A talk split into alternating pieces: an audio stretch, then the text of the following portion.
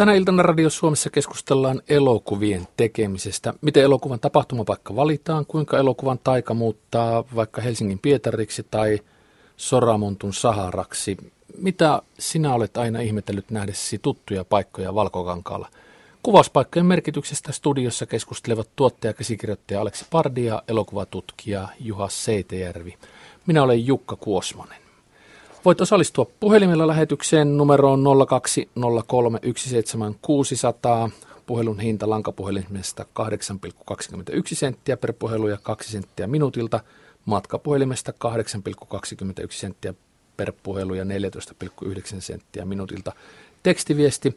Tekstiviestitunnus on RS Teemailta. Sitten kommentti tai kysymys. Lähetä viestinumeroon 16149 hinta on 40 senttiä per viesti. Ja sähköposti radio.suomi.yle.fi toimii oikein hyvin. Aleksi Pardi, sinä olet käsikirjoittaja, elokuvatuottaja ja jo urasi alkuvaiheessa 99 kuvattiin ja 2000 tuli menestyselokuvan Levottomat ensi iltaan. Olet tämä elokuvan toinen käsikirjoittaja ja alkuperäisidean keksiä Aku Louhimiehen ohjaus. Elokuva tapahtuu Turussa. Oliko se sinun alkuperäinen idea, että se on Turussa vai onko siihen jotain muita syitä? Mä en muista, oliko se minä vai Aku, joka sen idean alun perin keksi, että Turkuun mennään. Me mietittiin, että mikä on oikein henkinen maasto tälle tarinalle. Sehän lähti siis, koko projekti lähti siitä ideasta, että me haluttiin tehdä Kamyin sivullinen. Ja, ja tota, sitten kun ruvettiin sitä dramatisoimaan, niin, niin se karkas niin, että sieltä jäi vaan yksi repliikki alkuperäisestä kirjasta, joka on jossain muodossaan elokuvassa tallella ikään kuin muistona siitä, että, että joskus oli, oli tällainenkin pyrkimys. Ja jollain oudolla tavalla Turku nimenomaan henkisenä maisemana tuntui soveltuvan siihen elokuvaan hyvin. Ja sitten Turku on kunnostautunut aika paljonkin suomalaisen elokuvan kuvauspaikkana ja hyödyntämään sitä ehkä systemaattisemmin suomalaisista alueista. Mutta siinä vaiheessa oli ollut pitkä kausi, että Turussa ei ollut kuvattu mitään. Mitä sä tarkoitat sillä, että henkisenä paikkana? No hirveän paljonhan nykyään tuottajana mä olen mukana tekemässä päätöksiä elokuvien kuvauspaikasta ihan niin kuin rationaalisin perustein, että siellä on jotain, joku maisema tai joku murre tai joku, joku asia, joka pitää voida näyttää. Esimerkiksi kuvataan Lapissa, koska siellä on lunta, se on kauhean yksinkertaista. Mutta sitten on olemassa myös sellaisia selittämättömiä henkisiä asioita, että jo, joihinkin, joihinkin niin kuin alueisiin liittyy joku tunnelma, joka tuntuu sopivan. Ne on niin kuin taiteellisia ratkaisuja miten, vaikuttiko se jotenkin sen jälkeen, kun siitä levottomien paikasta tuli Turku, niin siihen elokuvan sisältöön tai käsikirjoitukseen? Muutitteko te sitten siinä vaiheessa vielä jotain? Repliikkejä, henkilöiden tapaa puhua muutitte tietenkin, mutta jotain muuta? Joo, no e, mähän kirjoitin sen sitten Turun murteelle, jota en osaa, eli mä hankin Kalevi Viikin kirjoittaman mainion turun kielen kieliopin tämmöttös ja, ja tota, sieltä ahkerasti opiskelin, että miten Turkua kirjoitetaan. Ja sillähän ei tietenkään mitään tekemistä sen kanssa, miten näyttelijät puhuu, että, että kaikki murre, mitä elokuvissa kuullaan, niin, niin se ei ole käsikirjoittajan eroutta, vaan se on näyttelijöiden taidetta. Ja, ja tässä tapauksessa, kun Petteri Summanen äh, ei ollut Turusta, mutta kuitenkin Varsinais-Suomesta, en muista tarkemmin mistä sieltä, niin, niin, tota, niin Petellä oli sitten semmoinen tietty nuotti ja aksentti, jota se saattoi itse käyttää ja sitten pikkasen ohjeistaa toisiakin toisiakin sen parissa, koska sehän on enemmän musiikkia kuin varsinaisesti sanoja toi murteen puhuminen, niin sitä ei voi kirjoittaa. Mutta repliikeistä, niin siihen liittyy sellainen, että, että Turun kaupunki ja paikallinen elinkeinoelämä toki hiukan auttokin levottomien tekemisessä. Kuvausryhmä sai sieltä tiettyjä, tiettyjä asioita kaupungilta, mutta enemmänkin oli haussa. Ja, ja tuottaja Markus Selin sanoi mulle kerran leikillään, että, että tota, laita sinne semmoinen repliikki, että kyllä Turku on hyvä paikka asua ja yrittää, niin, niin sitten tulee varmaan, kun tämä käsikirjoitus lähetetään, niin sitten saadaan varmasti paljon rahaa Turun kaupungilta. Ja mä laitoinkin, mutta, mutta mä laitoin sen ironiseen kontekstiin, eli sellaiseen tilanteeseen. Siellä on sellaiset hyvin levottomat jatkot, jossa, jossa nämä päähenkilöt sekaantuu ilmeisen alaikäisiin tyttöihin ja, ja tota, ja aamulla on, on vielä, vielä tota, jonkinlaisessa krapulan ja humalan ja, ja syyllisyyden ja, ja korskeuden sekavuustilassa ja, ja tota, sillä, sillä hetkellä Summasen Peten roolihenkilö sanoo tuon, tuon repliikkinsä, että kyllä Turku on hyvä paikka asua ja yrittää. Ja siitä Turku maksaa. Eihän siitä maksa näitä. Tutkija Juha Seitäjärvi, sä tutkit ammatiksesi, sulle maksetaan siitä, että sä etsit vanhojen ja myöskin uusien elokuvien kuvauspaikkoja, niitä paikkoja, joissa ne on oikeasti tehty. Niin mitä sä nyt sitten oikein teet työksessä, kun on elokuvia, joiden tekijätkään eivät ole hengissä, niin kuinka sä niitä selvität? No ensinnäkin totta kai mä nyt teen kaikkea muutakin, että en, en mä nyt sentään koko työuraani käytän näihin elokuvien kuvauspaikkoihin, mutta on nämä kieltämättä aika yksi merkittävä osa. Ja tota, totta kai mä käyn käsikirjoitukset läpi, mikäli niitä on selvinnyt meille asti vanhoista elokuvista ja lehtileikkeitä, käsiohjelmissa. Entisaikaan niissäkin oli jopa tota, kuvauspaikkatietoja. Eli mä yritän sitten lähestyä paikkakunnalla – eläviä vanhempia ihmisiä kotiseutuasiantuntijoita, kunnan tämmöisiä kulttuurisihteereitä, milloin mitäkin. Eli sikäli mulla, mun työssä on parempi, että Suomessa on paljon eri kuntia, joissa on asioista tietäviä ihmisiä, kun tämä suurkuntajuttu niin pelottaa ihan tämän työn kannalta. Sulla on vielä muutama vuosi, kuten uutisista kuultiin, tehokasta peliaikaa, kun kuntauudistus nyt sitten lykkääntyy ainakin 2015 asti. Aivan, aivan. Ja juuri sen takia mä käynkin tästä vanhemmasta päästä, että me saadaan, saataisiin näistä 10, 20, 30, 40, 50, 60-luvun asiat niin kuin kuntoon. Ja ne on viimeisiä hetkiä kerätä. Ja tästä tuli mieleen Turku, niin kuin herra sanoi aivan oikein, niin Turku oli aktiivinen elokuvien kuvauspaikka 40-luvulla sota-aikana – jostain ihmeellisestä syystä. Ja mä olin tässä just huhtikuussa pitämässä semmoista elokuvaesitystä Turussa, missä tota, yritettiin sitten pongata niiden kuvauspaikkoja. Ja, ja samaten meillä on tämmöinen sivusto, niin siellä on nyt turkulaisesta Minä jätän sinut elokuvasta, niin juuri tänään lisäsin sinne huvilakuvia ja muita kuvauspaikkakuvia, henkilötunnistettavia tunnistettavia henkilöitä. Ja sikäli tämä on vielä arvokasta, että kyseessä on kadonnut elokuva. Puhutaan elokuvien kuvauspaikoista hetken päästä lisää. Käydään liikennetiedotteen kanssa ensin tien päälle ja tullaan sitten takaisin studioon.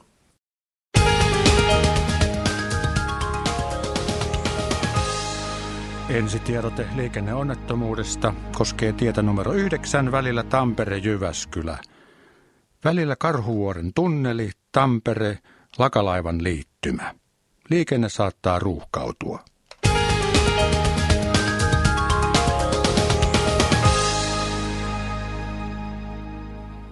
Tänään keskustellaan siis Radio Suomessa elokuvapaikkojen oikeista tapahtumapaikoista. Studiossa käsikirjoittaja tuottaja Aleksi Pardi, Helsinki Filmin toimitusjohtaja ja sitten Kavan elokuvatutkija, kansallinen audiovisuaalinen arkisto. Eli Tämä... entinen Suomen elokuva-arkisto voi kuitenkin sanoa Kyllä. Suomen kansalle ja, paremmin. Ja näitä vanhoja kuvia löytyy siis Kavan nettisivulta kava.fi ja sieltä sitten kautta museo ja näin edespäin. Ja täällä on yksi kuva, joka on myös Radio Suomen nettisivuilla, missä tukkijoilla 1928 elokuvan pappila-kohtaus on kuvattu. Ja tällaista voi selvittää, että tämä näyttää siis tällaiselta hauskalta vanhalta pappila-puurakennukselta, joka voisi olla ihan mistä tahansa suomalaisesta elokuvasta aina jonnekin 50-luvun puoleen väliin asti, niin tämäkö on yksi asia, joita pitäisi saada selville, niin minkä takia tulee mieleen, kun tässä toimittajana tätä asiaa katsoo? No, nämähän on monet näistä on menneitä äh, kulttuurimaisemia. Siellä on paikkakuntien merkittäviä kartanoita, muita maataloja ja, ja sitten tota, kaikkia aittoja, maatalousrakennuksia. Siellä on siis menetettyä Suomea taltioituina sinne. Et se on, e, varsinkin jos sä katsot sun oman kotipaikkakuntasi jotain vanhaa elokuvaa, sä yllätyt, mitä kaikkea sinne on tallennettu. Eli nämä on että kyse on paitsi Suomen kansaa koskevasta tutkimuksesta, niin ilman muuta myöskin kotiseutututkimuksesta. Ja nämä paikalliset henkilöt on kyllä tosi iloisia siitä, että heidän asioitaan laitetaan kirjoihin ja kansiin ja tietokantaan mehän tehdään Suomen kansallisfilmografia tietokantaan, että mihin näitä kerätään sitten koko Suomen katsottavaksi. Ja sikäli meitä kiinnostaakin koko Suomen alueella tehty elokuva, eikä pelkästään Helsingin elokuva. Käyttävätkö elokuvan tekijät näitä paikkatietoja hyväkseen, Aleksi? Käyttekö te läpi jotain vanhoja elokuvia, missä niitä on kuvattu, kun te etsitte kuvauspaikkoja? Onko näillä tekijöille mitään merkitystä? Kyllä sikäli, kun elokuvat on muuten tuttuja, että riippuen aina tekijöistä ja, ja mistä he hakevat referenssejä – ja tota, äh, on kuitenkin olemassa tämmöinen yksi ammattikunta, joka on täysin, täysin tota korvaamaton, joka on järjestäjät.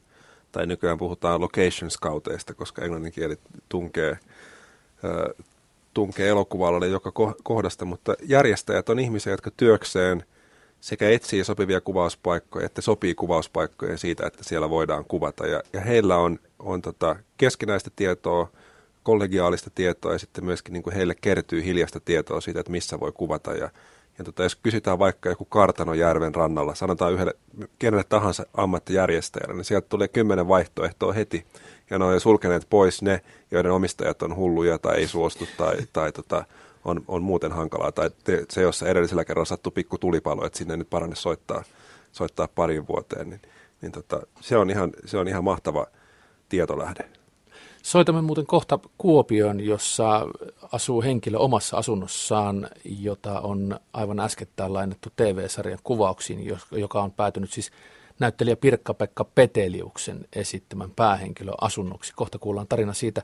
Ja muutenkin ihmiset voitte soittaa tänne joko kommenttia, omia kokemuksia elokuvien avustamisesta tai paikkojen luovuttamisesta – korvausta vastaan tai ilman. Tämäkin on mielenkiintoinen kysymys, että paljonko siitä saa rahaa, kun toiset tekee sillä bisnestä. Aleksi Pardi näyttää nyt siltä, että ei sillä mitään bisnestä tehdä, mutta jutellaan siitäkin tänään. Puhelinnumero on 020317600. Tämä paikkajuttu, niin mitä tutkijat sitten toivovat näiltä elokuvan tekijöiltä nykyään, kun toi on niin vaikeata, tai ainakin se kuulostaa vaikealta näiden vanhojen paikkojen tekeminen? No itse asiassa kyllähän mä viime vuodet on tehnyt aika paljon, pitänyt yhteyttä nykyelokuvan tekijöihin ja kerännyt materiaaleja, käsikirjoituksia, valokuvia, julisteita, soundtrackia, kaiken maailman eh, eri, erikoismateriaalia, mutta myöskin, myöskin näitä eh, kuvauspäiväkohtaisia call missä, missä käy ilmi ihan osoitteiden tarkkuudella kuvauspaikat. Eli, eli 2000-luku on tässä nyt aika, aika ison niin kuin keruun alla. Sitä toimitetaan sitten myöhemmin, että nyt keskitytään sitten näihin vanhoihin elokuviin. Nyt meillä pitäisi olla puhelimen päässä Kuopiosta Erno Säisänen. Onko näin? Kyllä vaan. Iltaa.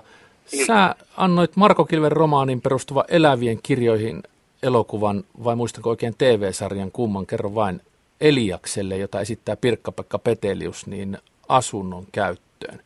Mitä tapahtui? Soitettiinko ovikelloa ja kysyttiin, että saataisiko tulla tänne? Kyllä, elokuva oli, on kyseessä ja tota, alakerran ovesta löytyy lappu, että sopisiko parveketta lainata elokuvakuvauksiin. Ja siinä oli myös puhelinnumero ja järjestäjän puhelinnumero, johon soitin. Ja sitten tuliko sieltä juuri tällainen järjestäjä, niin kuin Aleksi Pardi tässä äsken kertoi, vai tuliko sieltä isompi konkkaronkka? Saman no, jär, järjestäjä tietysti oli, kenen kanssa olin yhteydessä, ja, ja kun he tulivat katsomaan, katsomaan parveketta, niin sitten oli jo isompi konkkaronkka paikalla. Pääsitkö sä katsomaan, kun sun parveketta ja asuntoa sitten käytettiin elokuvan tekemiseen? No en päässyt, että ymmärsin kyllä rivien välistä, että, että, että tota, toivon, että, että isäntää ei tarvita, tarvita vaan, vaan tota, oli sitten ystävien luona sen illan. Sitten tulee heti mieleen, kun puhutaan elokuvasta, että saitko sä tästä jotain korvausta, eli rahaa, kun sä annat tällaisen tilan tekemiseen? No oikeastaan kulukorvaus voisi olla se, että tietysti täytyy käydä ulkona syömässä ja, ja tota, mitä pieniä kuluja siihen liittyy, että yhden illan on pois, niin niin sitä varten pieni korvaus, mutta ei, ei merkittävää. Sitten kun siellä asuu roolihenkilö, jota esittää Pirkka-Pekka Petelius, niin siivottiinko siellä teidän kalusteet pois ja pantiin uudet tilalle vai menikö se ihan silläisenä? Tällainen asia mua kiinnostaa. No kyllä kalusteita vaihdettiin ja, ja tota, se olikin mielenkiintoista, miten se ilmapiiri tai semmoinen tilan tunnelma vaihtui muutamilla kalusteilla, että jotain kirjahyllyn osia jäi ja, ja sellaista, mikä oli omaa, meidän omaa kalustetta, mutta kaikki merkittävät kalusteet kyllä. Tiedätkö sä, milloin tämä tulee ulos? Millä mielellä sä odotat, että miltä sun koti näyttää elokuvissa? No kyllä mä todella mielenkiinnolla sitä odotan ja, ja kuulin, että elokuva tulisi alkuvuodesta teattereihin, että, että hyvin, hyvin suurella mielenkiinnolla odotan, että miltä se siellä näyttää. Marko Kilven romaani perustuva elävien kirjoihin elokuva siis suurin piirtein varmaan joulun jälkeen tammikuussa ulos. Oliko se naapurustossa tai Kuopiossa iso juttu, että siellä liikkuu tällainen suomalainen elokuvaryhmä? Puhuttiinko siitä? No kyllä se oli, oli jonkinnäköinen tota, tämmöinen, mitä paikallisessa Savon Sanomissa seurattiin ja, ja kyllä sillä merkitystä on, että, että tämmöinen kuvaus tulee ja, ja paikalliset paikat pääsee osaksi elokuvaa, niin kyllä sillä merkitystä on paljon. Täällä on studiossa elokuvatuottaja ja käsikirjoittaja Aleksi Pardi ja elokuvatutkija Juha Seitäjärvi, niin haluaisitko sä heiltä kysyä tai kommentoida tätä keskustelua tavalla tai toisella? Kysyä esimerkiksi Pardilta, että paljonko tällaista pitäisi saada rahaa tällaista asunnon luovuttamisesta?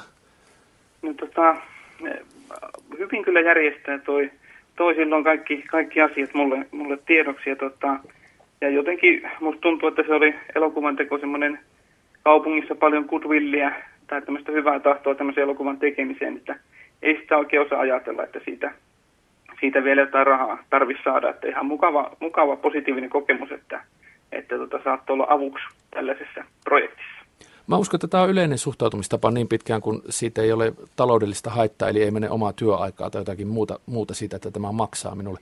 Kiitos oikein paljon lähetykseen osallistumisesta. Jatkamme täältä ja muutkin saavat soittaa. Numero oli 02, lunttaan sen täältä 0203 17600 ja radio.suomi.yle.fi ja tekstiviesti 16149 toimii myös.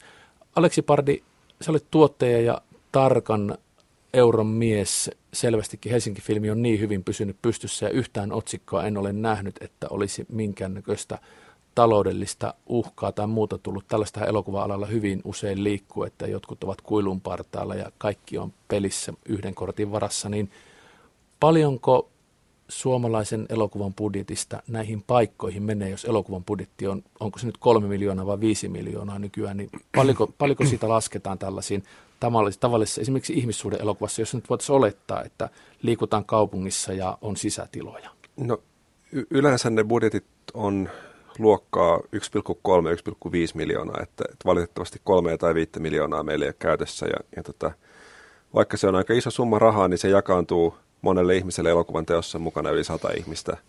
Ja, ja tota, jotkut tekee töitä useampia vuosia ja, ja tota, tarvitaan kalliita erikoislaitteita.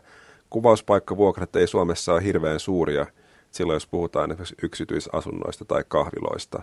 Mutta sellaisia asioita, jotka taas on kalliimpia, on, on tota, pysäköintijärjestelyt, jos esimerkiksi Helsingin keskustassa täytyy pysäköidä useampia rekka-autollisia tavaraa varten ja ehkä, ehkä niin kuin muuttaa liikennettä ja, ja, ja noin, niin ne tulee aika kalliiksi. Sitten erikoiskuvauspaikat, jos täytyisi kuvata esimerkiksi konserttisalissa, että jos me pitää vuokrata musiikkitalo ja hankkia sinne avustajat kaikki tummissa ikään kuin konserttivaatteissaan, niin, niin tällaisista asioista saa aikaiseksi melkoisia kustannuksia.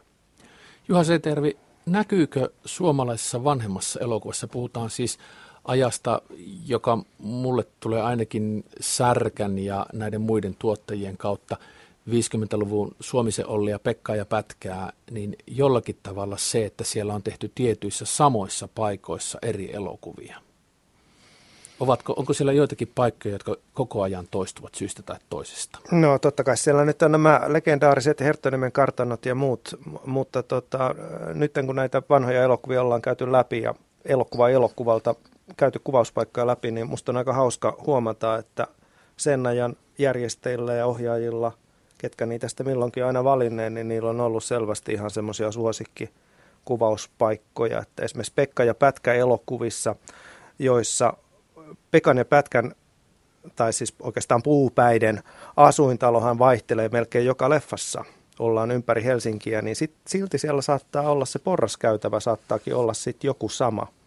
Ja siellä on meidänkin tuolla sivustolla on esimerkiksi Pekka ja Pätkä pahassa pulassa elokuvassa, niin se on edelleen tunnistamatta, että missä se on. Joskushan niitä tuon kaltaisia tehtiin muuten sitten studioon ihan niin kuin asuntojakin, että sikälihän ne varmasti pääsivät kuitenkin halvemmalla – mutta tota, ja, ja samaten saattaa olla sitten jotain maalaistaloja, mikä onkin yllättäen niin kuin kymmenen vuoden välein, niin tuleekin se sama paikka. Et mulla on täällä esimerkiksi aika hauska ää, Sillanpään nuorena nukkunut, legendaarinen kadonnut Tulio-elokuva tähtenä Regina Linnanheimo, niin sitä on kerrottu, että sitä olisi kuvattu Hämeenkyrössä, mitä mä en ihan usko. Mä luulen, että se on tässä jossain pääkaupunkiseudulla, niin yllätys, yllätys, sitä samaa maataloa, mikä siinä on semmoinen hieno paikka, niin se tulikin sitten kymmenen vuotta myöhemmin Suviyön salaisuudessa – Eli, eli kaikkea näitä me metsästetään. Että, että tavallaan jos tännekin nyt joku soittaa ja kertoo joku kuvauspaikan, niin mä saatan saada monta kärpästä sitä kautta tota ratkaistu.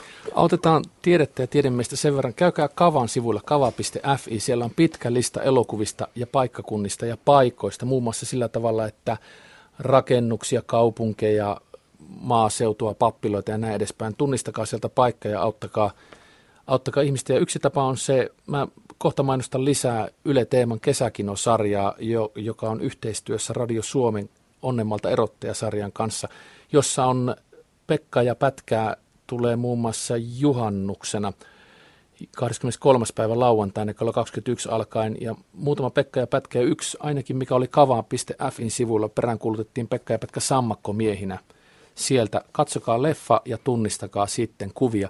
Aleksi Pardi, sulla on pitkä elokuvatausta, 90-luvulla jo koulutusta. Teitkö sä aikanaan ilmaisia elokuvatöitä? Olitko sä avustajana joskus tai miten sä, miten sä tota, olet itse ajautunut alalle? Tota, mä, oon ajautunut, mä oon hakeutunut alalle, mä en ole ajautunut alalle, mutta kyllä alkuaikoina tein, tein tota, ilmaisia elokuvatöitä. Olin avustajana Jari Halosen elokuvassa ja, ja tota, myöskin lainasin siihen, siihen tota, Saab 96 merkkistä henkilöautoani, joka sitten yhdessä takaa-ajokohtauksessa näyttävästi esiintyykin.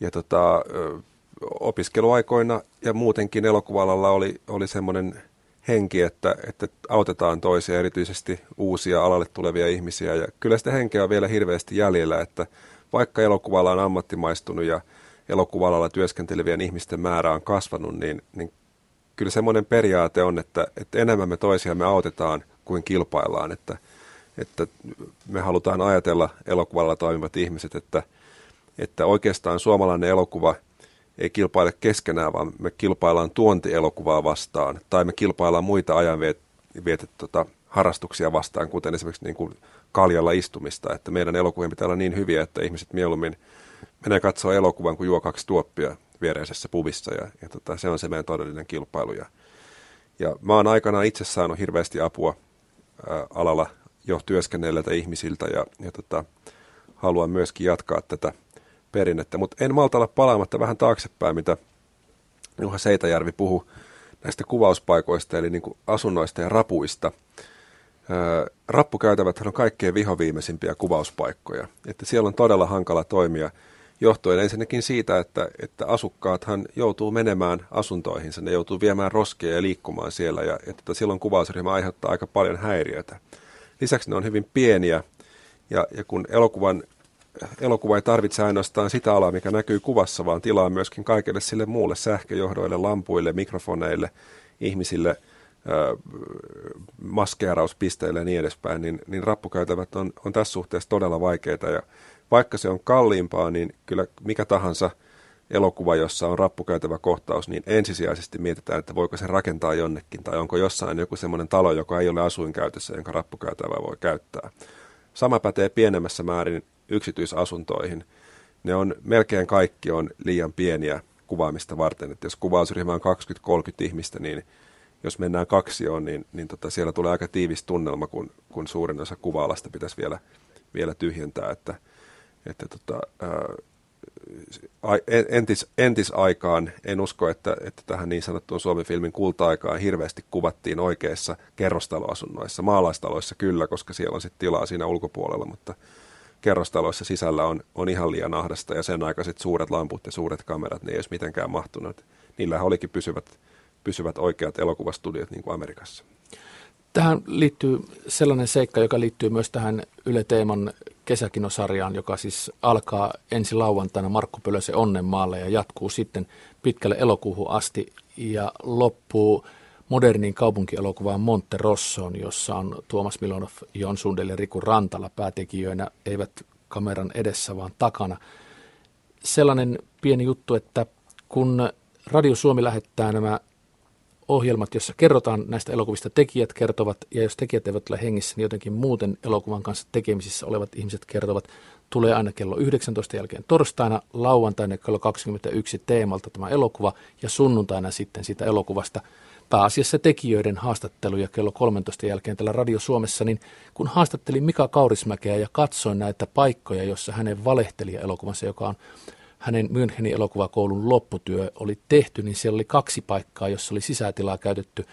Toinen oli Juuso, muista sukunimeä äänittäjä. Hirvikangas. Kyllä, Hirvikankaan kapteenin katu 4-6 silloinen asunto ja toinen oli ohjaaja Mika Kaurismäen asunto, jossa päähenkilö, jota esittää Aki Kaurismäki Ville Alfa siinä elokuvassa, sitten asuu tyttöystävänsä luona. Ja kun kysyin, että miksi ohjaajan oma koti, niin sanoi, että kaksi syytä, aika ruma maisema, haluttiin kahdenlaista Helsinkiä, ja toinen on se, että se oli erittäin edullinen, että se oli juuri ja juuri juuri sellaisen, sellainen kokoinen asunto, jossa pystyi kuvaamaan, enää ei varmasti mentäisi.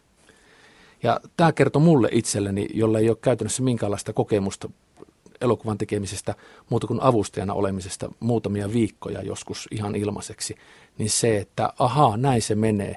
Kun esimerkiksi Woody Allenin elokuvista sanotaan, että suhteessa niiden ihmisten elintasoon, niihin ammatteihin New Yorkissa, ne asuvat aivan älyttömän isoissa, isoissa asunnoissa ja varmasti sen takia, että niissä pystyttäisiin kuvaamaan ja liikkumaan ja ylipäätään olemaan sellaisella ryhmällä kuin Allenilla on mukana kuvauksissa. Joo, mutta se on myöskin amerikkalainen tyyli, että siellähän aina liioitellaan elintasoa ylöspäin, että jos ajattelee vaikka poliisisarjoja, että minkälaisia vaatteita ja autoja niillä poliiseilla on ja mietitään, mikä on oikein yhdysvaltalaisen poliisin keskipalkka, niin ne asiat ei missään suhteessa. Että nehän olisi välittömästi epäiltynä korruptiosta, jos ne tulisi työpaikalle niillä, niillä Porscheillaan, mutta, mutta se näyttää hienommalta.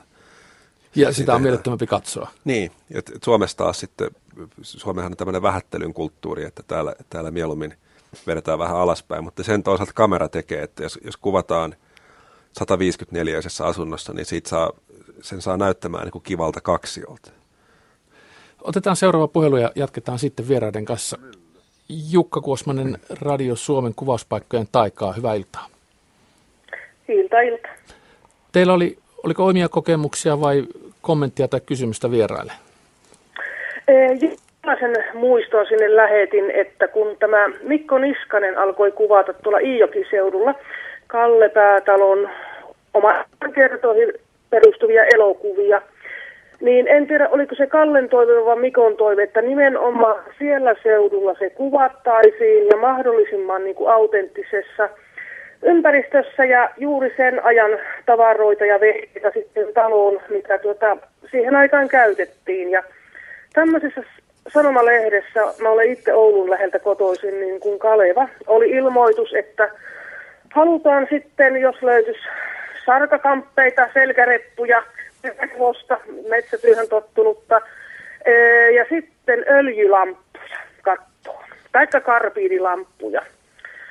No meidän hevonen valitettavasti siihen aikaan oli liian vanha ja ehkä ei ollut kiinnostunut enää filmiurasta, mutta se öljylamppu sinne laitettiin ja se näkyy siellä muutamassa kohtauksessa sitten näissä kahdessa elokuvassa. Tämä on hieno muisto. Tutkija Juha Seitervi näyttää siltä, että hän tietää näistä elokuvista muutakin.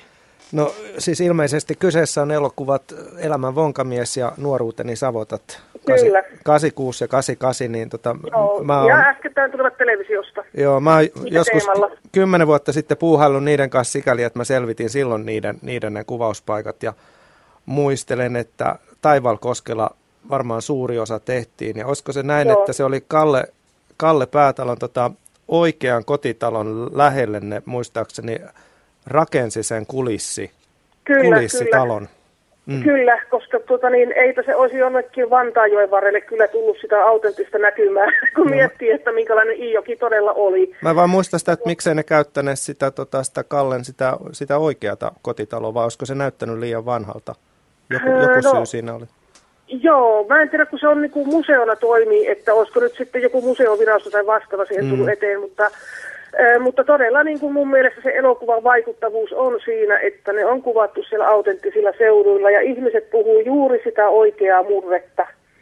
Sehän on melkoista, anteeksi vaan helsinkiläiset näyttelijät, jos pannaan helsinkiläinen puhumaan jotain hyvin voimakasta murrealuetta ja omia sanontoja, kun niissä on ne omat aksenttinsa ja omat puhetyylinsä ja niin edelleen, niin paljonhan Niskanen käytti sielläkin kuvauksissa ihan paikallista väkeä. Joo, se on, se on kyllä totta, että murteet vaihtelee ja esimerkiksi Lappi, vaikka on harvaan asuttu aluetta, niin, niin tota, siellä ihan kylästä toiseen mentäessä murre saattaa vaihtua. Et me tehtiin paljon työtä, että sa, saataisiin napapirin sankareihin murteet kuulostamaan oikealta, mutta, mm. mutta se on sitten kuitenkin aina eri asia, että, että tota, ollaanko Kittilän vai Kolarin puolella, kun siellä tietyt, tietyt ilmaisut muuttuu, että sitten tuli palautetta, ei, ei täällä kukaan noin sano, vaikka ne tyytyväisiä olivatkin joo, yleensä. Joo, joo, kyllä, mutta mun mielestä niin Niskanen onnistui todella hyvin näissä elokuvissa, että oli ne oikeat työtavat ja, ja kaikki nämä puvut ja asusteet. Ihan semmoista, mitä oli se 30-luvun 20-luvun Suomi silloin, että mun isäni kun on itse ollut metsätyömies, terveisiä vaan Erkki isälle, niin eh, ihan niin kuin myös itse kertoi, että niin, kun näki nämä elokuvat, että kyllä oli pusakatkin kohdalla, että sarkapuku pitää olla tuommoinen, mikä elokuvassa oli. Ja se on jännä juttu, että kyllä se niinku oikea kuvauspaikka, niin se tuo jotain. En tiedä mitä kaikkea se on, kun ei ne pelkästään ole kuvassa näkyviä asioita, mm. vaan ehkä kuvausryhmälle, kun onhan tuolla tuolla on tätä Espoossa on yksi semmoinen iso, todella iso pelto, jota on joskus käytetty Pohjanmaana. Ja tota, ää, siitä saa niin kuin muutaman kantin, mutta ei se ole kuitenkaan sit sama. Ja vaikka tietokoneella Joo, niitä kyllä. poistaa, niin joku semmoinen autenttisuus siitä häviää, että kyllä mä nykyään yhä enemmän uskon siihen, että, että täytyy seurata sitä tekijöiden taiteellista intuitiota, tai jos kyseessä on niin kuin tässä nyt oikeat tapahtumat, paikat, että on olemassa joku oikea esikuva, niin mennä sinne lähelle, että, että se mm. tuntuu oikealta. Kyllä, kyllä. Ja varma, varmahan se on sitten ihan kustannuskysymyskin viedä ne isot kuvaajaryhmät ja laumat sitten sinne toisen puolen Suomea, mutta niin mm, onneksi tässä se sitten onnistui ja mahdollistui. Oliko Rouvalla... Kiva oli nähdä öljylampu elokuvassa. No varmasti. Mitäs, sait, saitteko siitä mitään sitten palkkaa?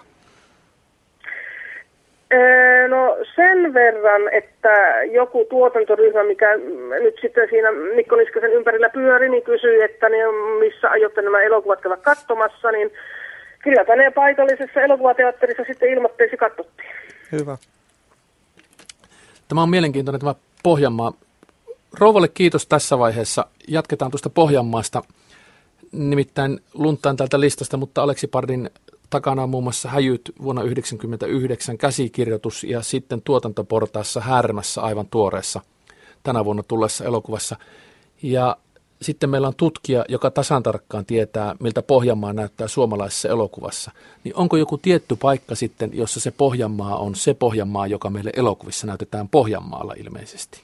Onko joku tienpätkä tai suora tai onko se joku tällainen paikka? Ikään kuin esimerkiksi onhan meillä pohjois jossa on se koli niin onko jossain Pohjanmaa, jossa on se joku tietty paikka?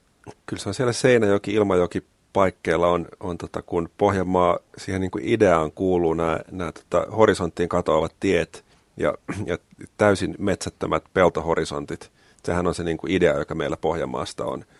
Ja sieltä niitä, niitä tota, löytyy. Ei niistä nyt Pohjanmaalla varsinaisesti pulaa ole, niistä, niistä tällaisista kohdista, että niitä on niitä on siellä paljon, että se määräytyy sitten vähän niin kuin, että missä voi sulkea liikennettä ja, ja tota, missä hotellissa kuvausryhmä asuu, että ei, ei tule kohtuuttoman pitkät matkat sinne, sinne paikan päälle. Mutta olisiko toi Seinäjoki, Ilmajoki sitten se, se niin kuin arkkityyppi siinä ikonisin Pohjanmaa meidän mielissämme?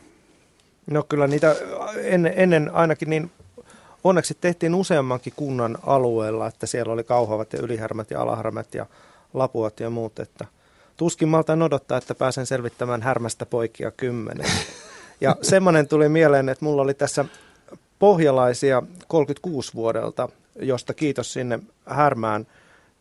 Paikalliset kotiseututuntijat selvitti sen tosi tarkkaan. Niin sitten kun mä vertaan sitä 36 vuoden ääniversiota 25 vuoden mykkäelokuvan, niin mä hämmästyin, että täsmälleen sama se näytelmäpohja.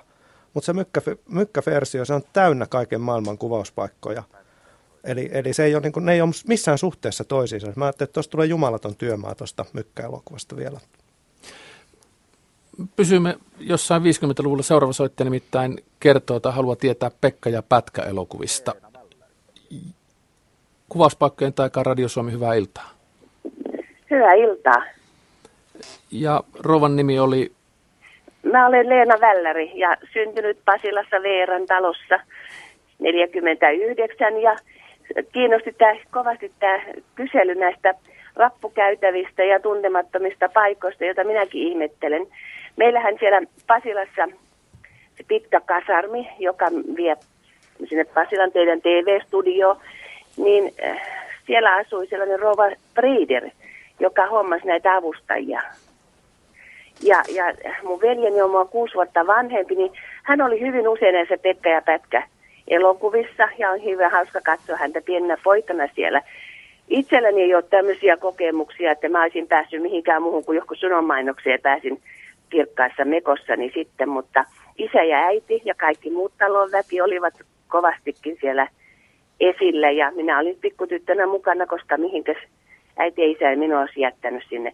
Ja siinä Pasilan Veeran talossa, siellähän oli semmoinen kasarmi ja meidän rappukäytävässä kuvattiin myös jotakin sotilasparssia, kun sotilaat meni ikkunasta sisään ehkä tyttöjä katsomaan tai mitä oli, en muista, mutta, tota, mutta se, että nämä paikat tosiaan, kyllä niitä varmasti minunkin ikäisiä vähän vanhempiakin muistaisi, mitä esimerkiksi siellä Pasilan seudulla on tapahtunut. Ja sitten yksi sellainen, että mä olen töissä tuolla suomalaisen kirjallisuuden seurassa ja, ja siellä on Marjankatu 5-7 sisäpiha, jossa joskus joku elokuvaihminen kyseli, että mistä semmoinen sotilaskuva myös oli otettu ja se on sieltä meidän sisäpihalta. Ryhmy ja Romppainen, minä kyselin ja sain teiltä aivan loistavan vastauksen, että Aha, kiitoksia joo. vieläkin. No niin, että tota, kyllä näitä paljon ja sitten meillä on esimerkiksi kirjojakin julkaistu paljon, missä on kauniita kuvia, mutta kukaan ei ole koskaan kerännyt niitä tietoja. Kuulin sieltä, sieltä elokuva-arkistosta, että ei siihen aikaan laitettu ylös, mistä ne on kuvattu. Ei todellakaan, ei. Nämä niin, polsiitit, en mä tiedä milloin ne alkaneet näitä tekemään. Niin, mutta se, että taas mun mieheni, joka on syntynyt Kätylässä ja asunut siellä koko ikänsä, niin paitsi nyt kun asutaan täällä Vantaan puolella, niin, niin hän tunnistaa monia muita kuvia on Pikkukoskelta ja sieltä sun täältä, nyt en osaa niin sanoa, kun, mistä kaikkialta. Että kyllä varmasti näitä ihmisiä löytyisi, jotka tietäisi, mistä näitä, missä on kuvauksia tehty. Mm. Mutta aika paljonhan ne on myöskin tuommoisia niin muistikuvia, että toi oli aika hauska nyt, mitä sanoit siitä VRn kasarmista. Niin. Että tota, mä, monestihan näistä esimerkiksi sotilasvarsseista kuvitellaan, että no nehän on sieltä Santahaminasta, että laitat siihen Santahamina ja katot sitten vähän ja. tarkemmin. Mutta selvästikin osa saattaa johtaa siihen teidän talolle. Ja, ja yksi esimerkiksi, mulla oli joku elokuva, missä oli tämä Santahamina laitettu sinne heti, niin höpö höpö, siellä oli Tuusulan uunituoreet kasarmit oli elokuvassa Kasarmin Joo. tytär, eli kaikkeen, pitää, kaikkeen tietoon pitää suhtautua skeptisesti ja suurin pitää aina varmentaa Joo. nämä. Mutta ihan hauska että, toi. Mikäköhän vuosi siinä olisi ollut kyseessä? No, no varmaan 50-luvun puolta väliä, koska mä muistan sen sillä lailla hämärästi, että – kun rappukäytävissä ei saanut kulkea, mekin asuttiin siellä kolmannessa kerroksessa, eikä ollut tietenkään hissiä. Ja lapsiahan kiinnosti kaamaalasti, kun siellä näki näitä tuttuja näyttelijöitä.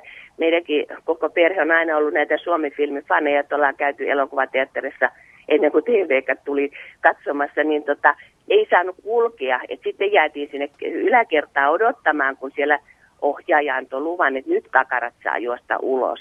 Että tämä oli semmoista vähän niin kuin jännitystä ja leikkiä meillekin sitten. No tuleeko mitään sitten, mieleen, kuka näyttelijä siellä olisi ollut tai, tai ohjaaja? No, no, e, e, no en osaa sanoa ohjaajasta, mutta se oli tämä, tämä Valkama oli ainakin yksi näyttelijä, joka silloin oli. Ja sitten oli tota, tämä, hetkonen, mikä tämä on, Oke Tuuri. Sen hänet mä muistan jollakin lailla että olisi ollut. Mutta nyt kun nämä kaikki mun omaiseni on kuollut, että mä olen yksin ainoa tässä muistelemassa tällä hetkellä, kun innostuin tuohon radio-ohjelmaan, niin, niin tota, mä en osaa sanoa, mutta ihan varmasti niin. mulla on paljon yhteyksiä näihin vanhoihin lapsiin, tai meihin lapsiin tavataan aina silloin tällöin. No jospa ne niin vaikka tietäisi tarkemmin. Joo, tämä on tämmöistä salapoliisityötä. Mm. Sopiiko, no sopiiko rouvalle, että tutkija Juha Seitijärvi soittelee tässä loppuviikosta. Ilman muuta sopii. Mä nimittäin sopii. näen hänen innostuneesta ilmeistä, että näin saattaa käydä.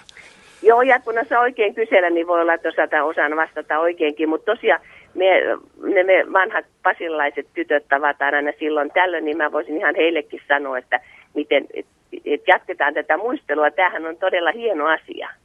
Kiitoksia soitosta ja kiitoksia tieteen ja elokuva eteen tekemästä työstä. Aleksi Pardi, sä olit tuottaja, toimitusjohtaja, käsikirjoittaja kolmessa eri roolissa. Toimitusjohtaja vahtii, että raha menee oikeaan suuntaan, tuottaja vahtii, että tuotanto ei maksa liikaa ja kaikki menee kohdalle ja pysyy aikataulussa ja käsikirjoittaja sitten tekee ihan niin mielikuvituksellisia hienoja asioita kuin vaan lystää. Niin onko nämä roolit jotenkin sulla itselläsi ristiriidassa koskaan keskenään. Ja mä ajattelen sitä, että miten tämä maailma menee, että mikä ratkaisee sen loppujen lopuksi, missä sitten se kuvataan, mihin se elokuva sijoitetaan. Että jos aloitettiin levottomien Turusta, niin se, että hei, viedään tämä Pariisiin, on se toinen ajatus. Ei kun se maksaa liian paljon. Käsikirjoittaja sanoo, että tämä ihan ehdottomasti pitää tapahtua Pariisissa. No. Suomalaisessa mittakaavassa, mikä on se, kuka lopuksi sanoo, että täällä se tehdään? Ensin noista rooleista sen verran, että nehän on vain sanoja. Että kyllähän elokuvia tekee ihmiset ja, ja tota, vaikka jollakin lukee käyntikortissa tuottaja tai toimitusjohtaja ja jollakin jotain muuta, niin, niin tota, yhdessähän niitä suunnitellaan ja mietitään, että lähinnä se ydinporukka on, on tuottaja ja, tai tuottajat mukana usein myös esimerkiksi linjatuottaja, tehtävänä on sitten käytännön järjestelyjen tekeminen tai tuotantopäällikkö ja, ja ohjaaja, käsikirjoittaja. Mietitään, että minkälaisia mahdollisuuksia on – ja mä en halua ajatella tuottamisesta niin, että, että tuottajan tehtävä on vaan sanoa, että tehkää halvemmalla, tehkää nopeammin, vaan, vaan kyllähän tuottajan täytyy myöskin kannustaa ohjaajaa ja käsikirjoittajaa siihen, että, että tehkää niin kuin tarinalle oikein on. Että jos, jos tälle elokuvalle on tärkeää, että se kuvataan Mikkelissä, niin sitten järjestetään niin, että se on kuvattavissa Mikkelissä. Ja hyvin usein on, on vallalla käsityksiä, että – että vaikka ulkomailla kuvaaminen olisi merkittävästi kalliimpaa. Onhan se nyt jonkin verran, mutta ei se mitään kuussa käymistä ole. Ja, ja tota, esimerkiksi eurooppalaisissa kaupungeissa kuvaaminen on halvempaa kuin Suomen Lapissa kuvaaminen, koska Lapissa on niin suuret etäisyydet. Siellä on siinä mielessä hankala toimia. Siellä on hieno toimia. Lappihan on erittäin elokuvallinen ja meidän yksi, yksi tärkeä voimavaramme. Mä en sano sitä ollenkaan, mutta, mutta tota, mun mielestä suomalainen elokuva on toisinaan vähän turhankin – ujo siinä, että ehkä me voitaisiin luopua jostain muista asioista, käyttää vähän halvempia härveleitä ja pienempiä ryhmiä ja mennä pikkasen kauemmaksi. Vähän, vähän niin kuin Jarvan jalanjäljissä Kanarian saarille lomalla elokuvan, elokuvan hengessä, että kuitenkin suomalaisten unelmista ja lomanvietosta aika iso osa tapahtuu nykyään ulkomailla, että, että tätä, tästä asiasta on puhunut paljon monien ihmisten kanssa ja uskon, että tullaan siihen pystymään myös reagoimaan, että ei, ei turhaan kuvitella, että joku on liian kallista tai mahdotonta. Niin monet asiat on mahdollisia. Miltä se näyttää Juha Seitervi, kun katsoo vanhempaa elokuvaa, että missä on ollut ne rajat, että missä kuvataan ja missä ei? Onko siellä paljon paikkoja, jotka selvästi liittyy esimerkiksi, tulee mieleen, että Helsingin lähellä, koska Helsingissä oli silloiset studiot? No tietenkin, ainakin, ainakin tämä, mitä mä kerron esimerkkinä, että on näitä samoja paikkoja, niin kyllä se nyt kovasti kalskahtaa siltä, että ei ne kovin kauas ole mennyt. Ja sitten yleensä se jotenkin otetaan niin kuin näissä lehtijutuissa huomioon, jos filmiryhmä on mennyt jonnekin Pohjanmaalle tai kauemmas, niin se käy ilmi. Eli, eli kyllä tämä niin kuin mun kannalta on tämä 100 kilometriä Helsingistä, tämä alue on kaikista kaamein selvitettävä.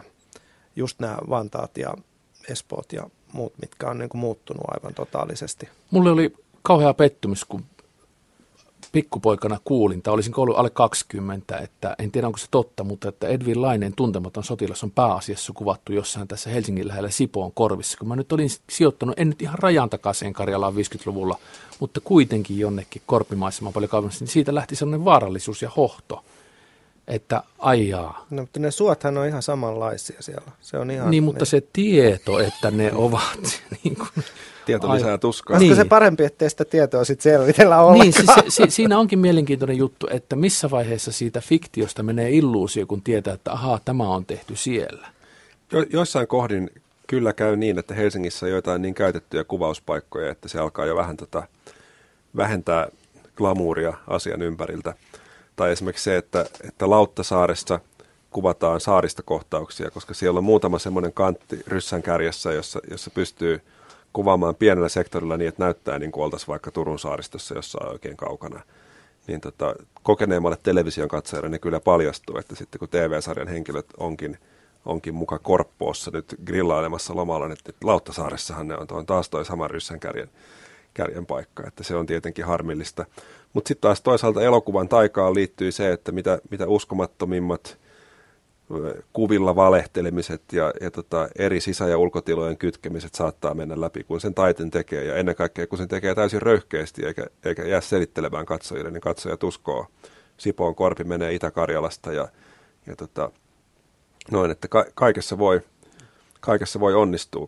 Tuosta vielä Sipoon korvesta sen verran, että kuvauspaikkojen saaminen, esimerkiksi metsän saaminen ei sinänsä ole varmaan kauhean vaikeaa. Voidaanko me kuvata teidän metsässä – siihen useimmat metsänomistajat sanoivat, että olkaa hyvä, että siitä vaan, että siellä hirviporukatkin käy. Mutta sitten kun kysytään, että voidaanko me räjäyttää siitä, niin niistä puista noin puolet, niin sitten tuleekin jo vaikeampi löytää niitä myötä, myötätuntoisia omistajia.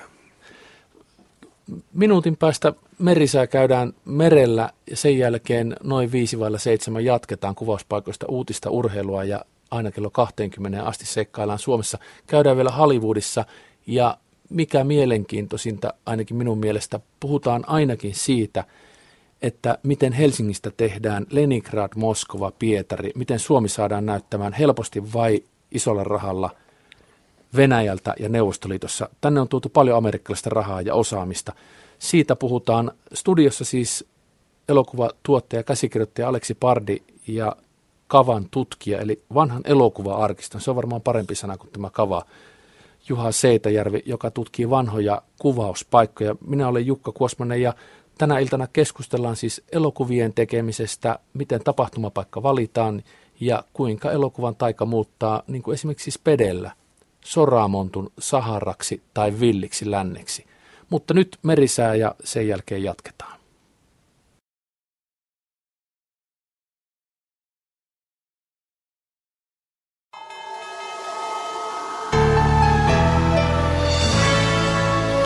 Säätiedotus merenkulkijoille kello 18.50. Pohjois-Eurooppa kuuluu laajaan matalapaineen alueeseen. Yksi osakeskus on Etelä-Skandinaviassa. Odotettavissa huomisiltaan asti. Suomenlahti, Pohjois-Itämeri, Ahvenanmeri ja Saaristomeri lounaan puolesta tuulta 3-7 metriä sekunnissa. Paikoin sadekuuroja. Selkämeri etelän puolesta tuulta 2-6 metriä sekunnissa – Iltapäivällä lännenpuoleista tuulta, enimmäkseen hyvä näkyvyys. Merenkurkku ja perämeri ja Saimaa, lännenpuoleista tuulta kahdesta kuuteen metriä sekunnissa. Yöstä alkaen suunnaltaan vaihtelevaa tuulta. Paikoin sadekuuroja.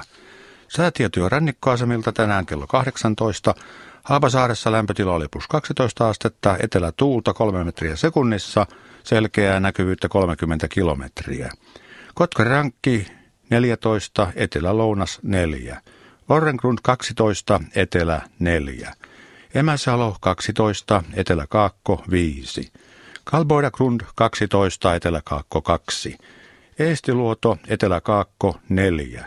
Harmaja 12, Etelä-Kaakko 5, selkeää 22 kilometriä. Mäkiluoto 12, Etelä-Lounas 5. Bogassär 12, Länsilounas 6, pilvistä 29 kilometriä. Jussarö 12, Länsi-Lounas 4, puolipilvistä 24 kilometriä. Hanko Tulliniemi 11, Lounas 4. Jussarö 11, Länsi-Lounas 4. Veenö 12, Etelä 3. Juuttö 11, Etelä 5 metriä sekunnissa, selkeää näkyvyyttä 20 kilometriä. Bookshare 9, Etelä 6. Ristnan tiedot puuttuvat. Kotska Sandöön 13, Etelä-Lounas 4, 29 kilometriä. Rajakari 11, Etelä 6. Fagerholm 11, Etelä 4. Kumlinge 12, Etelä 4, selkeää 35. Nyham 10, Etelä-Kaakko 8, 30 kilometriä. Märket 8, Kaakko 7. Isokari 11, Eteläkaakko 5, pilvistä 30. Kylmäpihlaja 11, Etelä-Lounas 8, melkein selkeää 26. Tahkoluoto 10, Lounas 3, selkeää 15. Kristiinan kaupunki Karhusaari, tiedot puuttuvat. Bredsharet 9, Länsi-Lounas 4. Strömmingsbordan 9, Etelä 1. Valassaaret 10, Lounas 4. Kallan kahdeksan, Länsiluode kolme. Tankkar 10, luode 2, pilvistä yli 50. Ulkokalla 8, länsi 1. Nahkiainen 6, länsi 6. Raahe 8, länsi-lounas 5, heikkoa vesisadetta 9. Oulun Vihreäsaari 9, lounas 6, 40 kilometriä. Marjaniemi 8, länsi 7, pilvistä 18. Kemi 1, 8, lounas 1. Ja ajoksessa lämpötila oli plus 11 astetta, etelä tuulta 2 metriä sekunnissa, pilvistä näkyvyyttä 14 kilometriä. Meriveden korkeus tänään kello 17, Kemi plus 6 senttimetriä, Oulu plus 7, Raahe plus 6, Pietarsaari plus 9, Vaasa plus 8, Kaskinen ja Mäntyluoto plus 7, Rauma 9, Turku plus 9, Turku plus 6, niin kuin Föglökin plus 6, Hanko plus 7, Helsinki plus 8 ja Haminassa plus 10 senttimetriä. Alkon korkeus tänään kello 16 Pohjois-Itämerellä oli 0,6 metriä.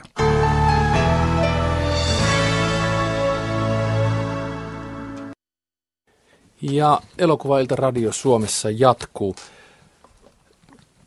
Paljon on puhuttu sellaisesta asiasta Suomessa, aivan sanotaanko vuodessakin saattaa kaksi kertaa tulla tällainen toive, tai ainakin minusta se kuulostaa toiveajattelulta, että Suomeen tulisi tällainen elokuvakylä, pikku Hollywood, jossa kansainväliset ryhmät kävisivät sitten kuvaamassa, tai jossa suomalainen elokuvateollisuus tekisi jonkun tällaisen ulkokuvaus- ja sisäkuvausstudio pesäpaikan, josta paikkakunta saisi sitten merkittävää taloudellista hyötyä, niin mitä sanoo Juha Seitjärvi ja Aleksi Pardi, elokuva-alan ammattilaiset, onko tämä realismia vai onko tämä jotain kunnaisien toiveita? No se on sekä että. Suomessahan on paljon sellaisia asioita, jotka, jotka tota, tekee meistä ihan kilpailukykyisen maan. Ja, ja yksi sellainen asia, jota kysytään nykyään ulkomaat tosi paljon, se on lumi. Koska lumi on, on hyvin elokuvallinen elementti, hyvin myyttinen elementti, ja se alkaa käydä tässä lämpenevässä Euroopassa harvinaiseksi. Ja se tulee tuomaan tänne, on tuonut jo ja tulee tuomaan tänne paljon kuvauksia. Ja toinen on sitten niin kuin metsä. Ja mä uskon, että, että Suomi voi tehdä elokuvauksista Suomessa itselleen myös taloudellisen voimatekijän, niin kuin monet alueet Euroopassa, esimerkiksi Länsi-Jöötamaa Ruotsissa, on nykyään melkein kokonaan elokuvateollisuuden varassa tietyt alueet sieltä, kun Trollhättanista viimeinenkin autotehdas lopettaa, niin, niin, tota, niin nyt sen tärkein elinkeino on, on elokuva. Ja siinä puhutaan ihan puhtaasti bisneksestä eikä, eikä pelkästään kulttuurista. Ja se olisi myös mahdollista Suomelle ja Suomen, Suomen kehitysalueelle. Mä en ole ihan varma, kannattaako sen olla kylä, kannattaako sen olla studio. Studioitahan on maailma ja Eurooppa täynnä jo muutenkin. Ja, ja tota, semmoinen kylä sopii ehkä johonkin yhteen tyyliin – Japanissahan on hirveästi semmoisia samurai-elokuvia varten valmistettuja kyliä, mutta et onko nyt, mikä olisi semmoinen kylä, joka Suomessa niin kuin Vareskylä tänne rakennettaisiin vai mikä, mutta, mutta se, että tätä Suomen luontoa ja Suomen erityisiä valoolosuhteita hyödynnettäisiin, niin siihen kyllä kannattaa satsata sekä valtiona että, että niin kuin alueellisesti. Eli se paikka voisi olla sellainen, jossa on kunnon maantieyhteydet esimerkiksi Lappiin ja niin iso lentokenttä, että sinne pystyy Helsingistä kansainväliseltä lentokentältä sitten liikenteen ohjaamaan? Mun mielestä paikka voisi olla Suomi, koska Suomessa on, on tota, tietenkin niin kuin Lappi ja, ja Pohjois-Suomi on aivan, aivan niin kuin erityinen kainuu. Mä ajattelin tuota lunta just, että missä on lunta taatusta. Joo, siellä on, siellä on paitsi lunta, niin siellä on myös erämaata ja todella hienoja paikkoja. Mutta meillähän on myös saaristo,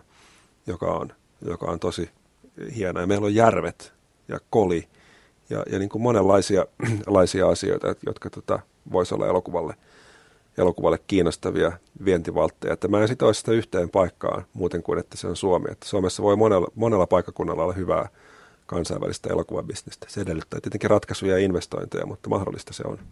Mitä sanoo Juha Seitäjärvi tästä ajatuksesta, että Suomeen voisi tällainen paikka syntyä? No varmaan se on näistä kustannuksista aika paljon kuitenkin sitä kiinni, että meillä pitäisi olla sitten antaa heille hyvät tarjoukset, että muutenkin kuin nämä oikeat kiinnostuksen kohteet, niin se hintakin pitäisi jotenkin olla sopiva. Se kai se iso ongelma siinä onkin. Alkaa Suomen näkyä kansainvälisissä elokuvissa. Oletteko te muuten käyneet kumpikaan Hollywoodissa koskaan? Minä olen. Minkälaista siellä oli? Mä en, me kaksi muuta emme ole käyneet siellä. Siellä oli ka- kauhean ruuhkasta ja jotenkin niin kuin, se oli hyvin kaukana siitä glamourista. Siellä on sellainen pieni pätkä Sunset Boulevardia, joka näyttää ja tuntuu siltä niin kuin elokuvissa. Mutta muutenhan se on semmoinen jättiläismittakaavainen kerava koko Los Angeles ja myöskin se Hollywoodin, Hollywoodin alue. Että, että siellä jos toisin kuin jos ajattelee Pariisia tai San Franciscoa tai New Yorkia, jotka on niin kuin sykähdyttäviä ja, ja legendaarisia paikkoja itsessään, niin Hollywood ei ole sitä lukunottamatta sitä pientä pätkää Sunset Boulevardia.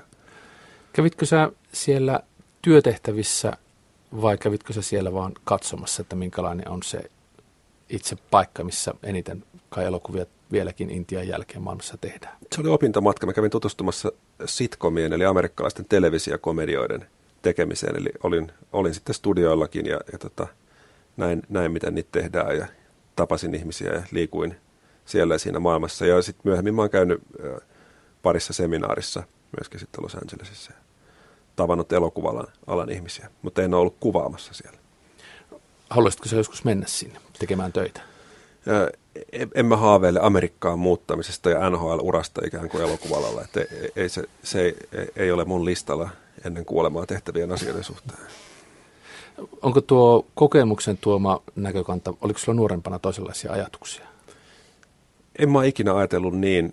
Mun mielestä, siis mä ihailen amerikkalaista elokuvaa. Mun mielestä Yhdysvallat on, on yksi mielenkiintoisimpia, ellei mielenkiintoisin elokuvan tuottajamaa ää, nykyään ja ollut sitä jo pitkään, mutta mun mielestä ehkä se kaikkein mielenkiintoisin asia tapahtuu siellä independent-elokuvan puolella enemmän kuin studio-elokuvan puolella, josta toki independent-elokuvastakin paljon tapahtuu, tapahtuu Hollywoodissa, mutta sitten taas se, se niin kuin USA-länsirannikon elokuvabisneksen puhetyyli ja elämäntyyli, niin, niin tota, ne, ne ei kiinnosta mua, mä asun mieluummin punavuoressa. Pysytään punavuoressa ja pysytään Radio Suomessa. Jatketaan heti kello 19 uutisten ja urheilun jälkeen elokuvien kuvauspaikoista ja ihmeellisestä maailmasta.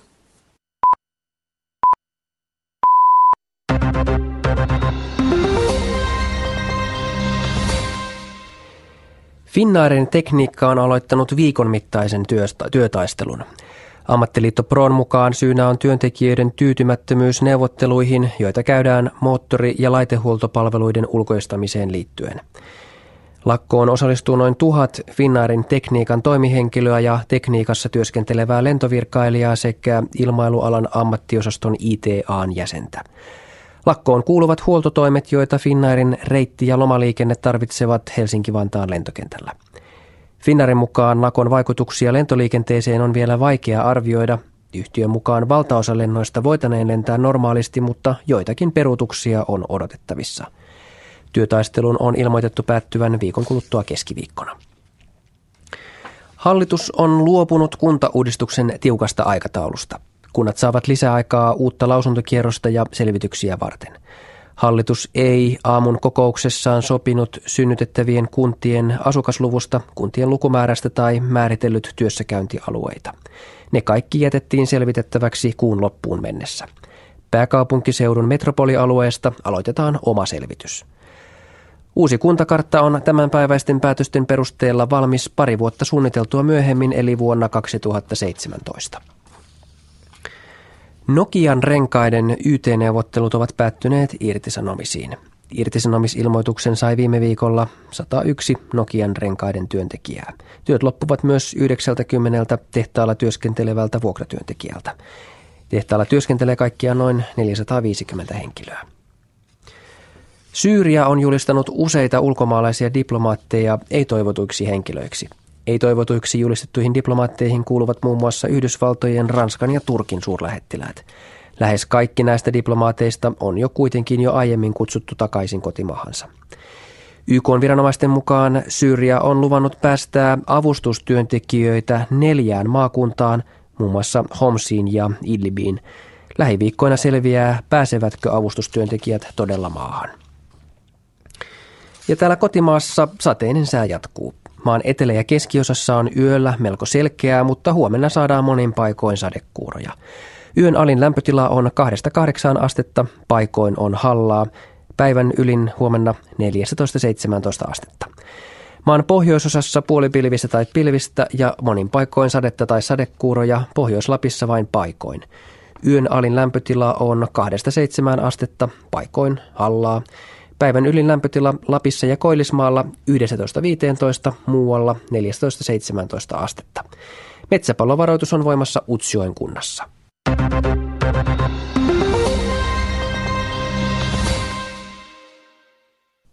Ja uutisten jälkeen Urheiluradio, studiossa Petri Söblum.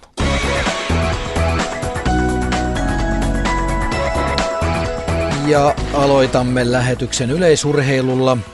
Seiväsyppäjä Matti Monosen kilpailukausi on päättynyt rannevamman takia. 555 kauden aikana ylittäneen Monosen käsi vaatii leikkaushoitoa. Paluuta huipulle tehnyt Mononen putosi Seiväskuoppaan Espoon yleisurheilukilpailuissa sunnuntaina ja sai tänään tietää vammansa vakavuuden. Ensin tota, saatiin kuvat, niin, niin, niin ei ollut vielä lääkäri, lääkäriyhteys, niin tota, näytti vielä ihan valosalle, että, että, että ainoastaan värttinälustos on, on murtuma ja olisi kohtuu nopeakin toipumisaika, mutta sitten tota, tulikoira Ilkka soitti mulle vähän aikaa sitten tuossa. Ja, ja sieltähän sitten löytyi kaiken näköistä muutakin ja, jo, ja se vaatii, vaatii operoimista ja se on käytännössä niin kuin, onkin tämä kaus tässä. Että. Eli siellä oli sitten vähän enemmänkin kuin pelkästään värttinäluussa? No joo, siellä on, niin se on vähän painut se luu sisään ja sitten tässä pitäisi nyt saada vielä sitten kerroskuvaus, että saisi ihan tarkan magneetti ihan kaikkia näkyy sen verran tur- turvutusta tuossa kädessä. Niin, ja, ja sieltä saa sitten vielä se kerroskuvaus tosiaan, niin sitten nähdään se tarkka, tarkka tilanne, mutta jos sen saisi nyt mahdollisimman nopeasti tässä, niin sitten päästään ensi viikolla se operoimaan se käsi. Onko mitään arviota siitä, miten nopeasti käden saat sellaiseen kuntoon, että sillä kenties pystyy harjoittelemaan? No tota, harjoittelemaan vielä varmaan pystyy aika nopeastikin operaation jälkeen, että jalka pystyy ju- sit juoksemaan ja tekemään muuta, mutta hyppäämiseen, niin, niin, niin vaikea sanoa vielä tarkkaa arviot. Että tuli sanoa, että kolmisen kuukautta, mutta että kolme kuukautta, että pääsee jotain tekemään, vai kolme kuukautta, että voi kunnolla tehdä, sitä ei, sitä ei varmaan pysty tässä millään tietämään, että me ei tiedä, tiedä miten, miten tästä aina noustaa, että se on vaan nyt pitää nollata tämä tilanne ja lähteä ajattelemaan sitten seuraavaa kautta ja seuraava olympiaadi tästä 2016 ei vielä ikään liikaa, että sinne, sinne lähdetään nyt sitten rakentamaan, että ei, ei tässä nyt oikein tiedä mitä tässä sanoisi. Näin siis Mononen. Ville Toijonen haastatteli. Australiana Samatta Stosur ja Italian Sara Errani ovat raivanneet tiensä välieriin Ranskan avoimessa tennisturnauksessa. Stosur kukisti omassa puolivälierässään Slovakian Dominika Sibulkovan 6-4-6-1. Errani voitti puolestaan kymmenenneksi sijoitetun Saksan Angelik Kerberin luvuin 6-3-7-6. Manchester United on hankkinut rivistönsä japanilaisen Shinji Kagavan.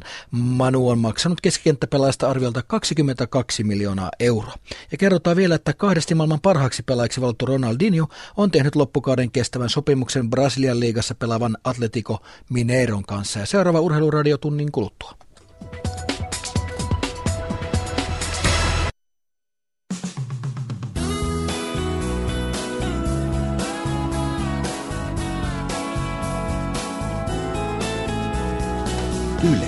Radio Suomi.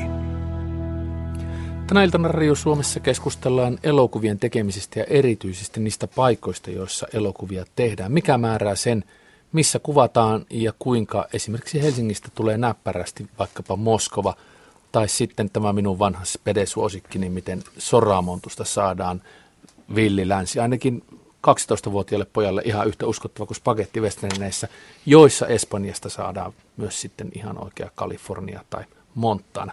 Osallistun lähetykseen puhelimella puhelinnumero on 020317600, tekstiviestillä RS Teema-ilta, lähetä viesti numeroon 16149 ja sähköpostiosoite radio.suomi.yle.fi. Studiossa elokuvatuottaja käsikirjoittaja Aleksi Pardi ja elokuvatutkija Juha Seitäjärvi. Täällä on tullut tekstiviesti, jossa puhutaan ja kysytään tästä Reds-elokuvasta, joka oli muistaakseni luntaan täältä 80-luvun alussa tehtiin punaiset amerikkalainen suurtuotanto Helsingissä. Olenko oikeassa, kun muistan, että The Reds-elokuvassa oli unohtunut pysäköintikieltomerkki Senaatin torin laidalle? Vesa Kiski kysyy tällaista, ja tämähän pitäisi, tai sijoittuukin siis Venäjän vallankumouksen aikaan 1917 vaiheisiin, niin mitä sanotte tästä? Oli tämä totta tai ei, niin miten iso työ on, kun Helsingistä tehtiin tai tehdään Venäjää, Leningradia, Moskovaa? No näin sen ajan lapsena, niin, niin tota myöhemmin voi sanoa, että ei se välttämättä niin kauhean iso työ ollut, että, että kuitenkin kaupungit oli samanlaisia. jollain, jollain niin kuin henkisellä tavalla. Näistä joukkokohtauksissa olleista virheistä niin on paljon legendoja. Esimerkiksi kaikkien aikojen suuri joukkokohtaus on kai amerikkalaisessa elokuvassa Cleopatra, ja siinä väitetään, että yhdellä avustajalla on Kodakin lippis siinä. Ja musta tuntuu, että, että tota, et, tällaiset tarinat, että niitä virheitä ehkä tahallaan jätetään, ja erityisesti tarinat, tarinat on niin herkullisia. Mä en tiedä siitä pysäköintikieltomerkistä, mutta Lauri Törhönen, jonka kanssa on tehnyt töitä, joka oli myöskin professorina elokuvakoulussa silloin, kun mä opiskelin, niin, niin tota, työskenteli Redsissä apulaisohjaustiimissä suomalaisten avustajien kaitsemishommissa, ja se on kertonut sellaisen tarinan, että, että kolme päivää ennen kuin kuvaukset alkoi, niin, niin elokuvan lavastaja saapui Suomeen ja Helsinkiin, ja sille näytettiin, että tässä on Senaatin tori, että täällä voitaisiin kuvata, ja, ja tota, lavastaja katseli sitä ja totesi, että okei, tämä on ihan hyvä, tämä on ihan mahdollinen tori, että että ainoa, että mä en tykkää noista portaista, ja sitten se näytti yliopiston portaita, jotka on aika korkeat, että, että ne pitäisi jotenkin peittää. No miten ne voisi sitten peittää? No vaikka niin kuin haloilla. Ja tota, sitten on kaksi päivää aikaa, on viikonloppu ja on, on, tota, on tarve semmoiselle halkopinolle, joka on aikamoinen, koska sen täytyy peittää, peittää yliopiston portaat. Ja sitten jostain löytyy tämmöinen hullu yrittäjäperhe, siinä on, siinä on tota, reilu 50 vähän ylipainoinen isä ja kaksi poikaa, jolla on, tota, jolla on metsää ja, ja moottorisahat ja kuorma-auto. Ne sanoo, että me tehdään. Ja, ja tota, ne tekee, tekee sitten kaksi vuorokautta töitä, töitä vuorotta. Ja, ja tota, siinä jossain vaiheessa isä saa pienen infra, infarktia ja joutuu siirtymään sairaalaan ja pojat sitten jatkaa, että saadaan, tota, saadaan niin kuin riittävä määrä halkoja. Ja sitten kun maanantai-aamuna saapuu suuret herrat, eli ohjaaja ja kuvaaja paikalle, ne katsoo kuvauspaikkaa sitä toria ja toteaa, että, että on, tota, tämä on todella hieno tori, että, että mahtavaa, että täällä on hyvä kuvata, että viekää noin halot tuosta hittoon, niin, niin päästään aloittamaan. ja tämä on hirveän tyypillistä, koska elokuvassa, elokuvassa täytyy tehdä paljon töitä, että hienot asiat onnistuu, mutta myös hirveän paljon työtä tulee tehtyä turhaan. Tehdään isoja ja kalliita kohtauksia, jotka leikataan pois tai, tai lavastetaan hienoja asioita, monimutkaisia asioita, jotka ei koskaan näy elokuvassa. Meillä oli vaikka käskyelokuvassa, kuvattiin Brinkhallin kartanossa Turussa. Joka on niin, siis vuosi 1918. Johon vuosi 18 sijoittuu ja, ja tota, ohjaaja halusi, että, että täytyyhän nyt, eihän siihen aikaan ollut kartanoa, jossa ei ollut eläimiä, joten, joten sinne rakennettiin semmoinen vanhanaikaisella tekniikalla semmoinen iso lehmäaitaus ja haettiin Miina Äkkijyrkältä sitä vanhaa lehmä, lehmärotua, koska ei siellä mitään aushireä silloin, silloin ollut. Ja, ja, tota, ja meillä oli sitten eläinten hoitaja, joka, joka hoiti siellä kuvatun ajan, koska se ollut viisi tai kuusi viikkoa, kun me oltiin kartanolla, niin, niin tota, hoiti niitä lehmiä, lehmiä siellä aitauksessa. Niitä oli ehkä kahdeksan tai kymmenen tai jotain sellaista. Ja niistä ei enää vilausta. ei hännän päätäkään elokuvan maailma on ihmeellinen. Toinen, mikä tulee mieleen tuosta lavastamisesta ja tietyllä tavalla surkuhupasaakin, miten helposti 80-luvun ja 70-luvun Helsingistä saatiin neuvostokaupunki, oli Korkin puisto ja siinä muistaakseni on Helsingin Kruunuhassa pitkän sillan kupeessa iso kerrostalon päätyseinä, johon on Leeninin kuva maalattu. Ja mä näin se elokuva hiljattain tuossa talvella – ja katsoin sitä juuri sillä mielellä, että miten Helsingistä on tehty Neuvostoliitto. Ja mua harmitti, mä ymmärrän kyllä ne poliittiset syyt, mutta mua harmitti, että se kuva oli sitten otettu pois, koska sehän olisi hienosti muistuttanut meitä kaikkia sitä Neuvostosuomesta, jossa silloinkin elimme. Mutta se oli aika pitkään siinä se kuva, koska mä menin, se olisikohan se ollut vielä silloin, kun menin bussilla 17 lukioon siitä, siitä ohitse, niin mä muistan katelleeni sitä, että se oli – se oli paikallaan. Se olisi hieno muistomerkki. Nyt siinä on rakennettu talokin, talokin siihen paikalle. Ja tota, joo, se on, Helsinki on palvellut hyvin, hyvin tota Venäjän, joskin antanut vähän väärän käsityksen, koska onhan Helsingin mittakaava aivan muuta kuin Pietarin saati sitten Moskovan, että, että Helsinki on, on kertakaikkinen pikkukaupunki näin nelikerroksinen taloineen ja kaksi kaista sitä katuineen verrattuna siihen, mitä nämä nämä oikeat kaupungit olivat. Mutta se ei amerikkalaista katsoja haittaa ja se onkin elokuvan ei. taika ja se on jännä juttu, että miten se syntyy. Kavan sivuilla kava.fi voi tutustua näihin paikkoihin, joita etsitään, mutta myöskin siellä on erittäin hieno, hyvä lista elokuvista, jotka on tehty Suomessa, joista jotka sitten merkkaavat tai jotka näyttäytyvät sitten Neuvostoliittona. Täällä on vaikka mitä, ja jos tästä haluaisin nyt elokuva-arkistoon ympäri Suomen hienon sarjan tehdä, niin toivottavasti on tulossa sellainen kuin Suomi Neuvostoliittona tai Suomi Venäjänä. Muistatteko te, onko vielä viime aikoina Suomessa tehty ulkomaisia elokuvia? Onko, onko joku kansainvälinen näin iso tuotanto kuin nämä Tsivakot ja muut, niin onko nyt Suomi menettänyt asemiaan siinä, että täällä, käy, käykö täällä ylipäätään kansainvälisiä elokuvaryhmiä? Kyllä täällä käy ja, ja tota, pari kertaa tämä, tämä tota, siunaus on, on hipaissut minua ja, ja tota, meidän, meidän tota porukkaa, koska me ollaan oltu järjestämässä tuotantoa lyhyille kuvausjaksoille Pohjois-Suomessa, niin yhteen ranskalaiseen isoon trilleriin, ää, valkoinen kuin lumi, Blanco Manege, joka, joka kuvattiin, olisiko siitä kolme vai neljä vuotta sitten Oulun lähellä, ja, ja sitten semmoiseen ison amerikkalaiseen thrilleriin kuin Hanna – joka, joka tuli elokuvateattereihin vajaa vuosi sitten. Ja ne on ollut kyllä mielenkiintoisia kosketuksia, ja mielenkiintoisia projekteja molemmin puolin, koska, koska tota, ulkomaiselle kuvausryhmälle monet meidän asioista on ihmeellisiä. Ranskalaisia pelotti ihan hirveästi mennä meren jäälle Oulussa. Sitä jäätä oli siellä varmaan 80 senttiä ja, ja tota, kun me sanottiin, että, että, tota, että tavarat voi viedä sinne kuvauspaikalle sinne jäälle, niin autolla – niin tota, ne nauraa epäuskoisesti, että tämä on niin ihan pilailua ja, ja kuka tulee varmistamaan heidän turvallisuutensa, kun he kävelee jäällä ja, ja tota, vähitellen, vähitellen tottuvat siihen. Ja, ja tämä täytyy muistaa, että silloin kun me markkinoidaan Suomeen, niin, niin tota, jäätynyt meri on aika eksoottinen juttu jo ranskalaisillekin, joka, joka saattaa olla, että hän on alpeilla tutustunut lumeen jossain määrin. Ja, ja suomalaisilla on hirveästi osaamista myös esimerkiksi kylmässä työskentelystä ja, ja miten, miten sen kanssa toimitaan. Ja, se oli varsinainen sirkus se Hanna-elokuva, elokuva, joka, joka me tota, saatiin kuvattavaksi tuonne tonne Kainuuseen. Ja, ja siinä, siinähän kävi meillä tuuri, koska joku saksalainen kansallispuisto oli, oli tota evännyt kuvausluvan ja heille tuli kiire saada, saada tota korvaava kuvauspaikka. Ja Suomessa kuvausluvat yleensä järjestyy kohtuullisen helposti ja kansallispuistoissa kuvaamista – kuvaaminen on sallittua, kunhan noudattaa tiettyjä hyvin selkeitä sääntöjä, että niitä puistoja ei saa vahingoittaa. Ja, ja, tota, ja tähän, tähän pystyttiin ja sieltä tulikin sitten toista sata ihmistä omalla tilauslennolla ja käytti, käytti tota viikon kuvausten aikana kaksi miljoonaa. En muista, oliko nyt euroa vai dollaria, mutta hirvittävä määrä rahaa, joka jätti alueelle sitten paljon, paljon hyötyä. Ja, ja tota, ne, jotka on nähneet tämän sanotaanko nyt jokseenkin keskinkertaisen Hanna-thrillerin, niin on ehkä myöskin huomanneet, että, että ne muutti käsikirjoitusta sitten, että kun siellä alussa paikannetaan, että missä, missäköhän tämä, tämä tota, etsitty henkilö ja hänen tyttärensä, joka on tämä päähenkilö Hanna on, niin, niin tota, siellä amerikkalaiset näyttelijät yrittää parinkin kertaan sanoa Kysamo.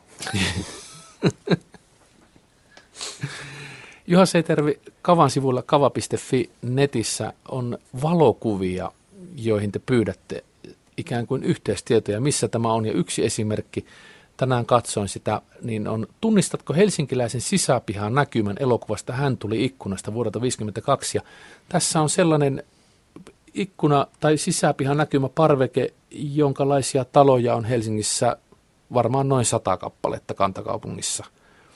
Niin millä ihmeellä te näitä tietoja saatte? Tunnistaako näitä oikeasti joku? No kyllähän ne yleensä, jos ne on vaikka ihmisten niin kuin kotitaloja tai naapuritaloja tai muuta, että noissakin on kuitenkin noita kaiteen muotoja ja ikkunan muotoja ja että se on aika moista semmoista jäljitystyötä, mutta niin kuin kuultiin tästä Suomen, suomalaisen kirjallisuuden seuran tästä pihakohtauksesta, niin ne saattaa olla sitten erittäin kiinnostavia myöskin ne vastaukset. Ja sehän oli tämmöinen historiallinen piha, niin mä oon tosi tyytyväinen, että semmoinen vastaus tuli. Ja kannattaa muistaa sitten erityisesti vanhemmat ihmiset, että mehän kaivataan näitä tietoja kaikista vanhemmista elokuvista, että ei ne ole pelkästään nämä, mistä meillä on kysymyksiä. Että mulla on tässä esimerkiksi Vino Pino Tukkilaiselokuvia. Tukkijoilla elokuvasta tehtiin esimerkiksi kolme eri versiota mykkäelokuvasta lähtien – niin tota kaikista niistä kaivataan tietoa. Samaten Iitin Vuolenkoskella kuvattiin Kosken kylän laulua, siitä halutaan tarkempia tietoja. Sitten nämä, ihan nämä 50-luvun tämmöiset rillumareitukki-elokuvat on Lautalla pienoinen kahvila Taikayö, me tulemme taas. Eli nämä olisi niin kuin ihan peruskauraa. Mikä olisi teille oikein jackpot? Minkä sä ajattelit, että on ihan sellainen aarre, että ei varmaan löydy ja olisi sulle itsellesi henkilökohtaisesti tutkijana tärkeää, että tämän paikan mä haluaisin tietää? No toi sivusto nyt on täynnä niitä, että en mä osaa yhtäkkiä sanoa, mutta onhan siellä ihan mielettömän hienoja rakennuksia. Ja osasta elokuvasta niin täytyy sanoa, että meillä ei ole aavistustakaan edes kuvauspaikkakunnasta. Että siellä on esimerkiksi Tuomari Martan semmoinen mielettömän hieno käräjätalo, niin ei siitä ole mitään aavistusta, missä se on. Ja tämä siis Kavan sivulla kava.fi. Kavan sivuilla. Otetaan kohta puhelu, mutta sitä ennen Aleksi Pardi, mitä nykyiset elokuvan tekijät, suojelevatko he niitä paikkoja, joissa he kuvaavat? On, ovatko ne liikesalaisuuksia tavalla tai toisella, että missä kuvataan? Ei ne kyllä liikesalaisuuksia ole, että, että elokuva kuten sanottu, niin vallitsee aika paljon auttamisen meininki, että jos joku, joku on kiinnostunut, että missä te kuvasitte sen ja sen hienon kohtauksen, että se oli hyvä paikka, niin kyllä me ne tiedot, tiedot annetaan, mutta sillä tavalla me suojellaan, että me halutaan pitää huolta siitä, että ihmiset, jotka antaa työpaikkojaan, kotejaan, kuvauspaikoiksi, että, että he saa hyvää palvelua, että me jätetään ne siistiin kuntoon ja, ja, tota, ja osataan kiittää oikein siitä, että, että, että tota, tämmöinen palvelu meille tarjotaan, koska on, se on hirveän lyhyt tie. Helsingissä kuvataan niin paljon, että se on hirveän lyhyt tie, jos, jos tulee hankaluuksia ja niitä ei hoideta, niin, niin tota, se vaikeuttaa kaikkien toimintaa. Ja, ja valitettavasti tietysti kaikissa hommissa on aina, aina sitten jotakin amatöörimpiä tai, tai niin kuin huonosti käyttäytyviä ja, ja tota, ö, siksi on sitäkin tärkeämpää, että me pystytään, ammattimaiset tuotannot pystyy toimimaan hyvin ja, hyvin ja niin kuin kohteliaasti kuvauspaikkoja. Et siinä mielessä me kyllä niitä, niitä suojellaan ja historiallisia kuvauspaikkoja aivan erityisesti. Mutta semmoinen mun piti vielä sanoa, kun tuossa pohdit jonkun paikan kuvauskaupunkia, niin on myös paljon elokuvia, jotka, jotka tapahtuu ei missään kaupungissa. Kuten esimerkiksi Tyttösen alle tähti on kuvattu osittain Helsingissä ja osittain Turussa – ja me ollaan tehty siinä sellaisia ratkaisuja ihan tietoisesti, että, että niistä kuvista ei voi ikään kuin päätellä minkään ikonisten kirkontornien tai muiden kautta, että, että missä ollaan, vaan on haluttu luoda anonyymi kaupunki. Ja, ja tota, mä luulen, että sellaista on tehty aikaisemminkin, että silloin on valittu kuvauspaikat vain ihan niin kuin paikkojen, paikkojen riemusta ja, ja tota, mikä on ollut lähellä ja helposti saavutettavissa ja sitten luotu fiktiivinen uusi kaupunki. Se tuli televisiosta pari iltaa sitten ja taas ilokseni sitä katsoin, niin minkä takia, kun se tapahtuu baarissa, sitten sellaisella peltihallistudiolla yhdessä vähän varakkaamman perheen asunnossa, niin minkä takia on kuvattu kahdella eri paikkakunnalla? Eikö se ole kallista? Ja siinä oli taloudellinen syy, että, että Turkuhan on, on tota, sekä kaupunkina että alueena jo, jo pitkään, jo, jo tuossa vaiheessa aloittanut satsauksen siihen, että sinne saadaan elokuvatuotantoa. Että he olivat valmiit sitten, sitten tota, tukemaan meidän matka- ja majoituskustannuksia sille alueelle. Se oli yksi syy. Toinen syy on se, että, että monet ohjaajat, mukaan lukien Dome Karukoski, niin, niin tota, pitää siitä, että kuvataan ulkopaikkakunnalla, koska se kiinteyttää kuvausryhmää ja se tuo siihen sellaisen tietyn intensiteetin ja voi jättää normaali elokuvan, äh, normaali elämän, anteeksi tämä freudilainen lipsahdus, normaali, normaali elämän vähäksi aikaa taaksepäin, että Dome puhuu usein kesäleirifiiliksestä, että, että toisella paikkakunnalla kuvattaessa – syntyi sellainen. Ja sitten kolmas oli vielä se, että jotenkin ton nimenomaisen elokuvan ideaan kuuluu se, että se ei tapahdu juuri tietyssä missään paikassa, vaan, vaan se on geneerinen kaupunki, nimetön kaupunki, joka voisi olla juuri sinun kaupunkisi. Otetaan seuraava puhelu Radio Suomi ja kuvauspaikkojen taikaa. Hyvää iltaa. Hyvää iltaa. Oliko teillä vieraille kysymyksiä, kommenttia vai kenties peräti, peräti olisi ollut kavan tutkijalle oikeaa tietoa jostain kuvauspaikasta? No joo, ei kun tuota, sellainen kysymys. Täällä on Pepe Kaatila. Kuortista mökiltä soittelen ja katselen tuossa Sorsaimoa ja yhdeksää pientä poikasta. Mutta tuota kysymys, joka oli, niin oli, olikohan se nyt 70-luvun lopulla tai 80-luvun ihan alussa, sellainen leffa, kun muistaakseni työnimenä oli ainakin oli Last Game – kanadalais-suomalainen yhteistyö. Ja se filmattiin tuosta Nuudesjöninkalun jäähalli edessä, se kohtaus, missä mä itse olin avustajana mukana. Ää, hyvä ystäväni Tiaisen Heikki niin tuota, houkutteli mukaan sinne ja sitten siinä oli toi Orjuksen Jussi, musikantti. Me mentiin sinne avustajiksi ja, ja tuota, ö, osittain piti puhua eli piti osata jonkun verran englantia, koska äh, siinä se kohtaus koski sitä, että me oltiin kameramiehinä siinä lehtikuvaajina. Ja kun tämä äh, ohjelman päähenkilö, oliko se nyt sitten valmentaja tai, tai tuota, joukkueen kapteeni, niin tuli ulos sieltä jäähallista, niin meidän piti huudella siinä sitten, että hello, hello, comments, comments, please, please. Ja otettiin mukaan valokuvia kauheasti siinä sitten. Niin mä ajattelin sitä, että onko tämä leffa koskaan tullut Suomessa, onko se edes valmistunut, öö, pääsikö se koskaan loppusuoralle, koska sen jälkeen mä en kuullut siitä yhtään mitään, mutta Suomessa sitä kuvattiin. Ja jossain vaiheessa mulle tuli mieleen, että olisiko siinä ollut jopa Åke Lindmankin mukana. Joku suomalainen kuuluisa näyttelijä siinä oli, mutta öö, kaikesta huolimatta englanninkielen taitoinen. Ja Åkehan sitä oli kyllä. Hmm. Eli aivan oikea tuotanto. Kiitos kovasti puhelusta. Katsotaan, mitä meidän vieraat sanoo. Miten tällaisen tapauksen voi selvittää, että onko sitä elokuvaa tehty loppuun asti?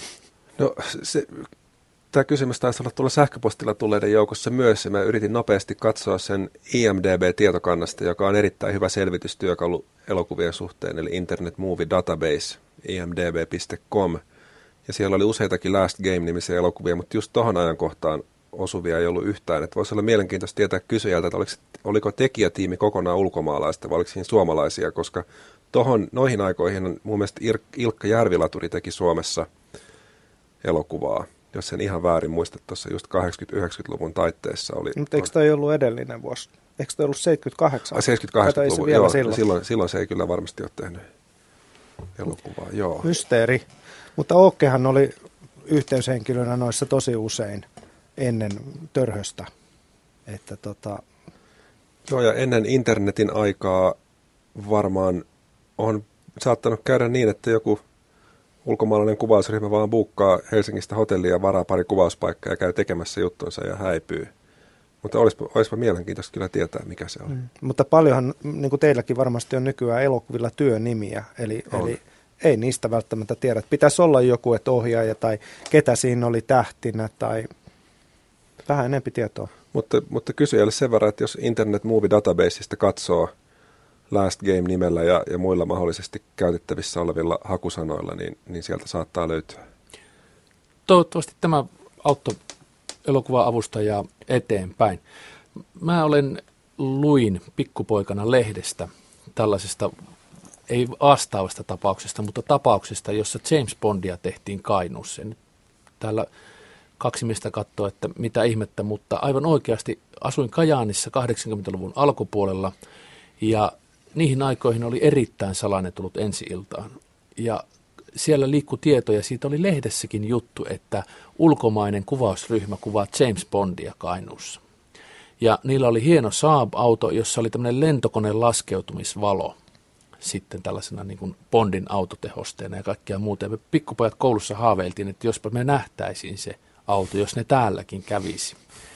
Ja ne oli sitten aikansa kuvanneet sitä ja sitten oli Kainuun Sanomissa juttu, että ulkomaista filmiryhmää etsitään maksamattomien hotelli- ja muiden laskujen takia.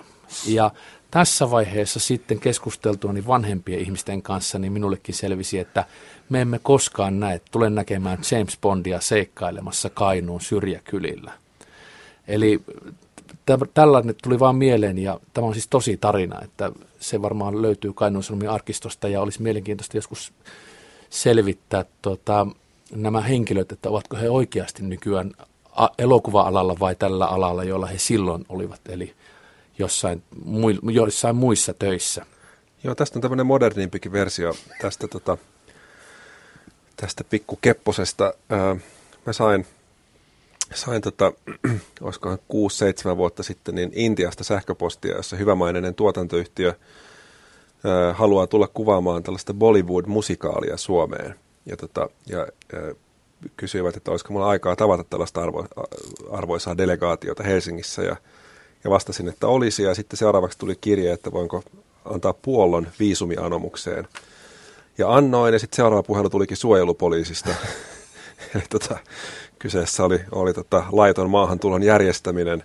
En ollut siis epäiltynä, vaan, vaan tota, olin vaan hyväksikäytettynä. Että tietenkin kaikenlaista, kaikenlaista asiaa liikkuu tässä ympärillä, mutta siinä mielessä, siinäkin mielessä internet on, on autuus, että nykyään on hirveän helppo tarkistaa ihmisten taustat, että jos joku väittää tekemänsä James Bondia tai Bollywood-elokuvaa, niin, niin tota, nyt voi nopeasti sitten henkilötiedoista tarkistaa, että onko hän, onko hän kukaan.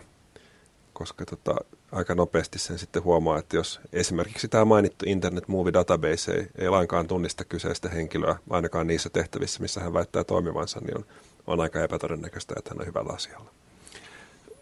Oliko meillä seuraava puhelu Radio Suomi kuvauspaikkojen taikaa? Hyvää iltaa. Hyvää iltaa. Ja tota, mistä aloitetaan kertominen? Aloitetaan, aloitetaan niin kuin elokuvissa, niin aloitetaan nopeasti alusta, jos mä olen oikein ymmärtänyt että dramaturgista rakennetta. Päästään asiaan. Joo, tota, ensinnäkin mä tiedän, missä tämä, kun Tuomikukki, tämä elokuva on kuvattu. Se on Lohjalla ja Joensuun, äh, Joenpellon talo, muuten kirjailija Joenpellon vanhempien talo oli siihen aikaan. Ja tuota, sitten myöskin sit toisella puolella Lohjajärveä semmoisella Erikssonin kalliolla kuvattiin niitä. Ja siinä oli Tamara Lund ja, ja tuota, Mauno Kuusisto pääosissa.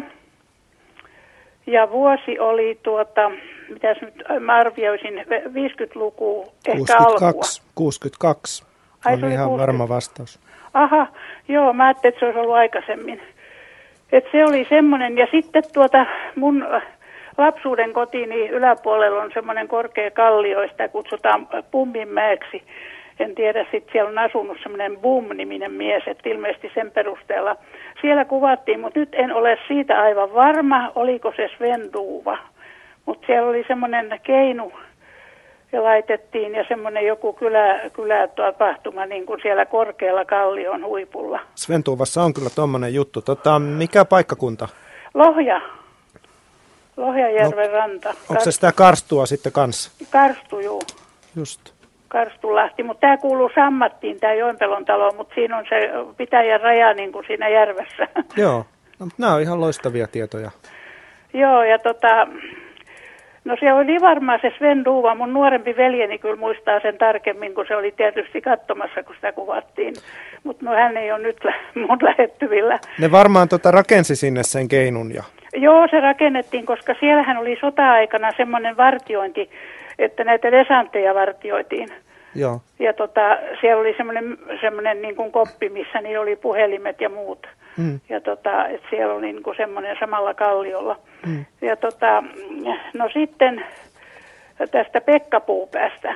Mulla oli semmoinen juttu, hauska juttu, kun se on 57 varmaan, koska mulla on semmoinen muistikuva, että mun vanhempi poikani oli silloin vaunuissa. Ja tota, tämä oli Merikadulla, Merikadun ja Kapteenikadun kulmassa. Oli sellainen Heinosen maitokauppa ja mä olin matkalla sinne kauppaan ja etin lapsenvaunut siihen ikkunan eteen. No sitten mulle huudettiin, että äkkiä vaunut pois ikkunan edestä, että täältä putoo mies. No sieltä katolta heitettiin tietenkin nukke, mutta se oli Pekka sitten, Pekka Puupää. Ja siinä oli sitten pätkä alhaalla. Voisiko se olla myöhempi, koska tota, mun mielestä tuossa tulee, olisiko se Pekka Pätkä Neekereina elokuva mieleen? Tai joku nimittäin sitä kuvattiin siinä Merikadulla ja Pätkähän valitettavasti olisiko se tippuu mulla oli sieltä. lapsenvaunut, olisiko se ollut sitten 59 on niin. toinen poika syntynyt. Se voi olla paremminkin se. Et se, oli tota, se voi olla, mä en ole nyt varma siitä, kumpi joo, lapsi oli vaunuissa. Aika, joo, mutta nukke kuitenkin, että pätkä, ei, pätkä ei sieltä pätkähtänyt. Ei, että... ei, se oli hirveän korkealta, kun se joo. tuli sieltä ja tota, että mä muistan sen. Ja yksi, tota... yksi semmoinen juttu tuli mieleen, kun te sieltä Lohjalta soitatte, niin mehän käydään näitä vanhoja perinnemaisemia läpi. Ja, ja yksi tämmöinen perinnemaisema tyyppi on nämä suomalaiset tanssilavat ja Joo. kaikenlaiset tämmöiset rakennukset, niin niitähän ei enää ihan hirveästi ole olemassakaan näitä ei. autenttisia. Niin muistatteko te tai tiedättekö te semmoista, että olisiko Hilja Maitotyttö kuvattu siellä teillä Lohjalla päin ja nimenomaan semmoista tanssilavaa-kohtausta, missä muistaakseni Tauno Palo käy riehumassa siellä Anneli Saulin Hilja Maitotytölle. Tota, joo, Anneli Saulin olen tavannutkin joskus. Tuota, itse asiassa mä soitan kyllä nyt Helsingin Myllypurosta, mä asun täällä, mutta mä olen viettänyt siellä 16-vuotiaaksi saakka, niin. äh, vuoden vanhasta 16-vuotiaaksi niin aikaa.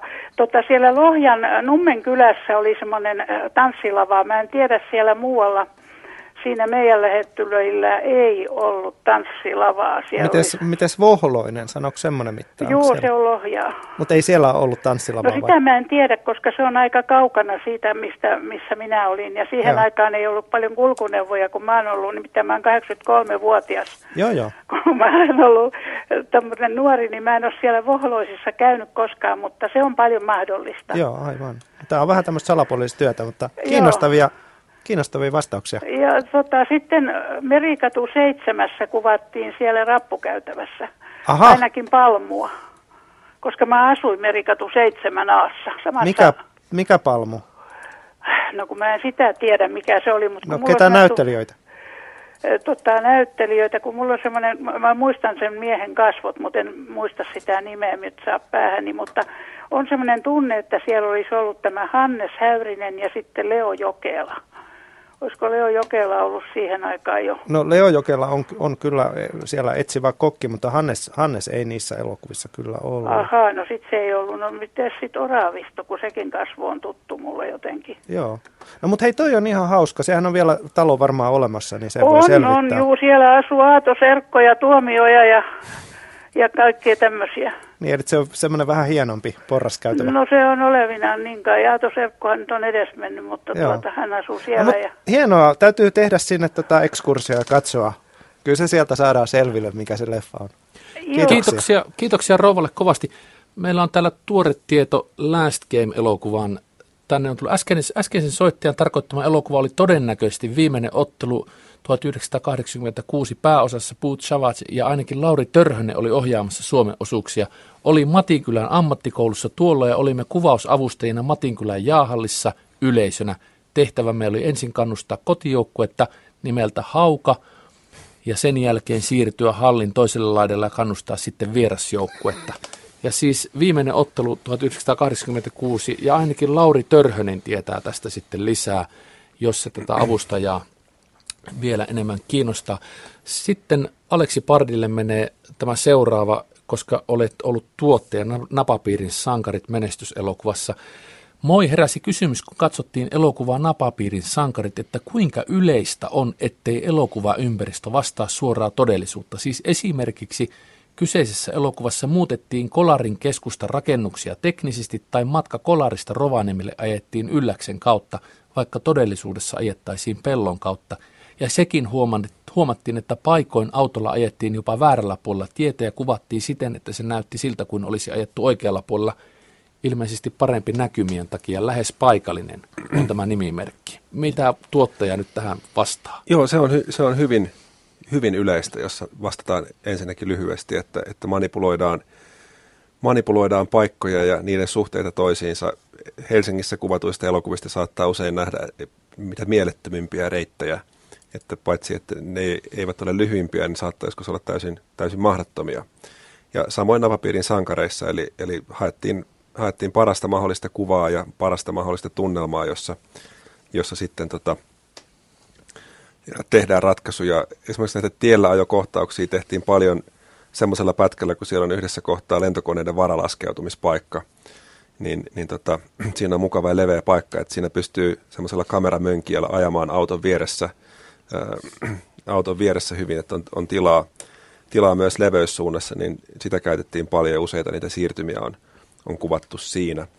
Sitä en muista, että taloja olisi manipuloitu muuten, paitsi jonkin verran jotain mainosvaloja on, on vähennetty, että, että jos, on, jos on esimerkiksi muuten hämärässä tai pimeässä maisemassa näkyy värikkäällä valolla joku, joku mainosteksti, niin se voi olla aika huomiota herättävä, voi viedä huomiota väärään, väärään kohtaan, että sellaisia on, on joskus sitten, sitten tota, poisteltu, mutta elokuva on, elokuva on valetta ja, ja illuusiota ja, ja tota, voi olla, että ne ihmiset ei välttämättä olekaan oikeasti rakastuneet, vaikka ne niin kivasti siinä suutelee. Ja, ja tota... älä, älä, älä nyt vie meiltä, meiltä kaikilta muilta tätä, tätä illuusiota siitä, että elokuva on totta, koska sen takia se on niin mielenkiintoista, koska peilaamme oikeaa elämää sen kautta. Fani suhteesta elokuvien kuvauspaikkoihin. Täällä on ilmeisen tosissaan lähetetty tällainen viesti, että tätiini etsi Speden soramuntulta paikan, jossa sukat pesti ja kävi sitten pesemässä omansa ja selvin päin vielä. Mä olen itse harrastanut sellaista, kun muutin Helsinkiin 80-luvun loppupuolella, että tahtoen ja tahtomattaan siis etsin, mutta myöskin jossain vaiheessa törmäsin paikkoihin, joita Aki Kaurismäki oli käyttänyt elokuvissaan erottajalla. Kun mennään erottajalle, lähdetään sitä kadualusta, siellä välkkyy sellainen Italia-mainos. Ja seison liikennevaloissa ja yhdenkin tajuan, että tuo on se sama valo-mainos, ja joka välkkyy lentokentällä Kalmari Unioni elokuvassa Frank, Frankin, joka oli muistaakseni Kari Väänänen aurinkolaseista. Ja yhtäkkiä tajuan, että se on kuvattu tässä, mutta se on yhdistetty aurinkolaseihin lentokentälle. Ja samalla tavalla tiettyjä kadunkulmia sitten löysin, että ahaa, tässä on se nakkikioski, tässä on se puhelinkoppi, joka Mika Kaurismäen Rossossa, johon Martti Syrjä törmäilee ja Rosso yrittää selvittää välejään. Ja sitten hyvän ystäväni kanssa kiersimme pussikalja kanssa näitä paikkoja joskus kesäiltaisin ja katselimme ja mietimme, että miten ne on tehty, mistä suunnasta.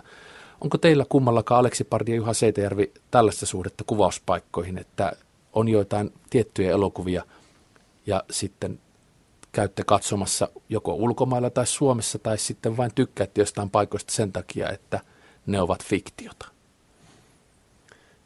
Mulla tulee joskus tunnesuhde sellaisiin kuvauspaikkoihin, joissa me ollaan kuvattu jotain, jotain merkittävää tai hienoa, tai jos kuvauksissa on ollut jotenkin merkityksellistä, että ne, niihin on kyllä kiva, kiva palata. Sitten taas omien lempielokuvien kuvauspaikkoja mä en nyt ainakaan tieten mene katsomaan ja, ja ehkä jopa vähän vältän, koska ne on usein niin voimakkaita antikliimakseja. Että se, mikä siinä elokuvassa onkin niin hienoa, niin se hienous saattaa tulla – valosta ja, ja tota, musiikista ja siitä kaikesta, mikä on tapahtunut juuri sitä ennen. Ja sitten se puhelinkoppi tai nakkikioski onkin aika arkinen, kun sen oikeasti näkee. Kyllähän se vähän noin tahtoo olla, että kun se elokuvan illuusio, niin ei sitä välttämättä aina saavuta sitten, kun menee katsomaan. Tässä vaiheessa kerron Radio Suomen onnemmalta erottajalle kesäsarjasta, joka tulee siis ensi viikosta lähtien torstaina kello 19 ja nyt jo sunnuntaina kello 13, sen jälkeen torstaina ja sunnuntaina sunnuntaisin kello 13. Teema näyttää elokuvat kello 21 aina ja sitten Radio Suomessa elokuvien tekijät tai jotenkin muulla tavoin niihin kytköksissä olevat ihmiset vajaan tunnin ajan sitten kertovat. Varmasti rikkovatkin joiltain osin elokuva-illuusioita, mutta kertovat niistä elokuvista, tekemisen taustoista ja kaikesta muusta. Ja tämä on siis teeman kesäkino ja radion yhteistyötä onnemmalta erottajalle, kuinka Heinälato Suomesta tulee moderni kaupunki. Sarja alkaa Markku Pölösen hienolla onnenmaalla ja päättyy erittäin hienoon Monterosso Punavuori kaupunkikuvaukseen, jonka tekijöinä on monet eri ihmiset. Tuomas Milonov, Riku Rantala ja Joon Sundel sitten pääohjaajana. Ja Aleksi Pardi, sinua kiitetään tämän Monterosson lopputeksteissä oikein isosti, jos, jos sen ihan näin oikein muistan, niin minkälainen paikka Punavuori on tehdä elokuvaa? Punavuori... Helsingin eteläinen kaupunginosa. No joo, Punavuorihan poikkeaa muusta Etelä-Helsingistä aika paljon arkkitehtuuriltaan ja tunnelmaltaan. Että, että Punavuori voisi sanoa, että se on niin kalliota muistuttava, aika tiheästi rakennettu ja, ja melko, melko niin kuin vilkas kaupunginosa joka tekee siitä sellaisiin elokuviin soveltuvan. Tai sitten on tietysti elokuva Rööperi, Rööperi Aleksi Mäkelän elokuva, joka, joka suoranaisesti sijoittuu siihen ja, sinne ja kertoo, kertoo punavuorelaisesta elämäntavasta. Helsingin kantakaupungissa ää, kuvaaminen on, on tota, siinä mielessä helppoa, että, että kaikki viralliset toimijat on tottuneet kuvausryhmiin, kaikki isännöitsijät ja huoltoyhtiöt on tottuneet siihen, että miten kuvausryhmien kanssa toimitaan ja poliisi ja liikennejärjestelyt sujuu aika, aika helposti. Toisaalta se, mikä menetetään, on, että, että kuvausryhmä ei ole mikään uutinen ja ihmiset saattaa olla jopa vähän kyllästyneitä siihen, että, että silloin kun mennään Helsingin ulkopuolelle, niin, niin tota, paikkakuntalaiset kokee iloa ja intoa ja ylpeyttä siitä, että sinne tulee kuvausryhmä ja silloin myöskin heidän val- valmiutensa auttaa ja osallistua kuvauksiin on, on vähän korkeampi kuin, kuin Helsingissä. Ja tästä esimerkkinä semmoinen – suhdeluku, kun jos me kuvataan Helsingissä vaikka sitten Punavuoressa ja halutaan juhlakohtaukseen avustajia, jos me halutaan sinne ohjaaja sanoa, että hän haluaa sata vierasta, niin meidän pitää buukata 200 niin, että me, jotta, koska me toivotaan, että, että sinne tulisi, tulisi tota riittävästi ihmisiä. Kun me kuvattiin Kielletty hedelmä elokuvassa Lestadiolais häitä Pohjois-Pohjanmaalla, niin me lähdettiin tästä samasta oletuksesta, että ohjaaja oli tilannut 200 ihmistä kirkkoon, johon mahtuu 350 ja niin me buukattiin sitten 350 ja paikalle saapui 700. ja, ja ne, jotka ei mahtuneet sisään, oli todella vihaisia, että mitä, että enkö minä pääsekään mukaan tähän elokuvan kuvauksiin. Ja kyllä sillä, sillä on merkitystä paikallisten tuella siis eh, elokuva, kun se kuitenkin on, on ryhmätyötä ja se on myöskin ryhmätyötä muiden ihmisten kanssa, niin, niin sellainen apu, mitä vaikka nyt tämä Lohjalta soittanut tai Lohjalla kasvanut rouva, joka, joka soittaa ja kertoo tietoja, kun paikalliset ihmiset vastaavalla tavalla avustaa tehtävää elokuvaa, niin se on kyllä aika tärkeää. Se semmoinen, se kaikki pienet tuet ja, ja tota, ymmärtäminen sitä häiriöstä, mitä me aiheutetaan, niin, niin tota, se on hirveän tärkeää niin henkisesti kuin sitten ihan, ihan konkreettisestikin. Ja, ja varmaankin se on Helsingin kantakaupungin ulkopuolella vielä voimakkaampaa. Meillä on seuraava puhelu Radio Suomi elokuvien ihmeellinen maailma. Hyvää iltaa. Hyvää iltaa. Tässä on Jorma Rihto Viitasaarelta. Terve vaan. Ja tota, mä olisin tuohon Kalle Päätalo-elokuvien kuvauspaikkoihin, kun tämä rouva soitti silloin lähetyksen alussa.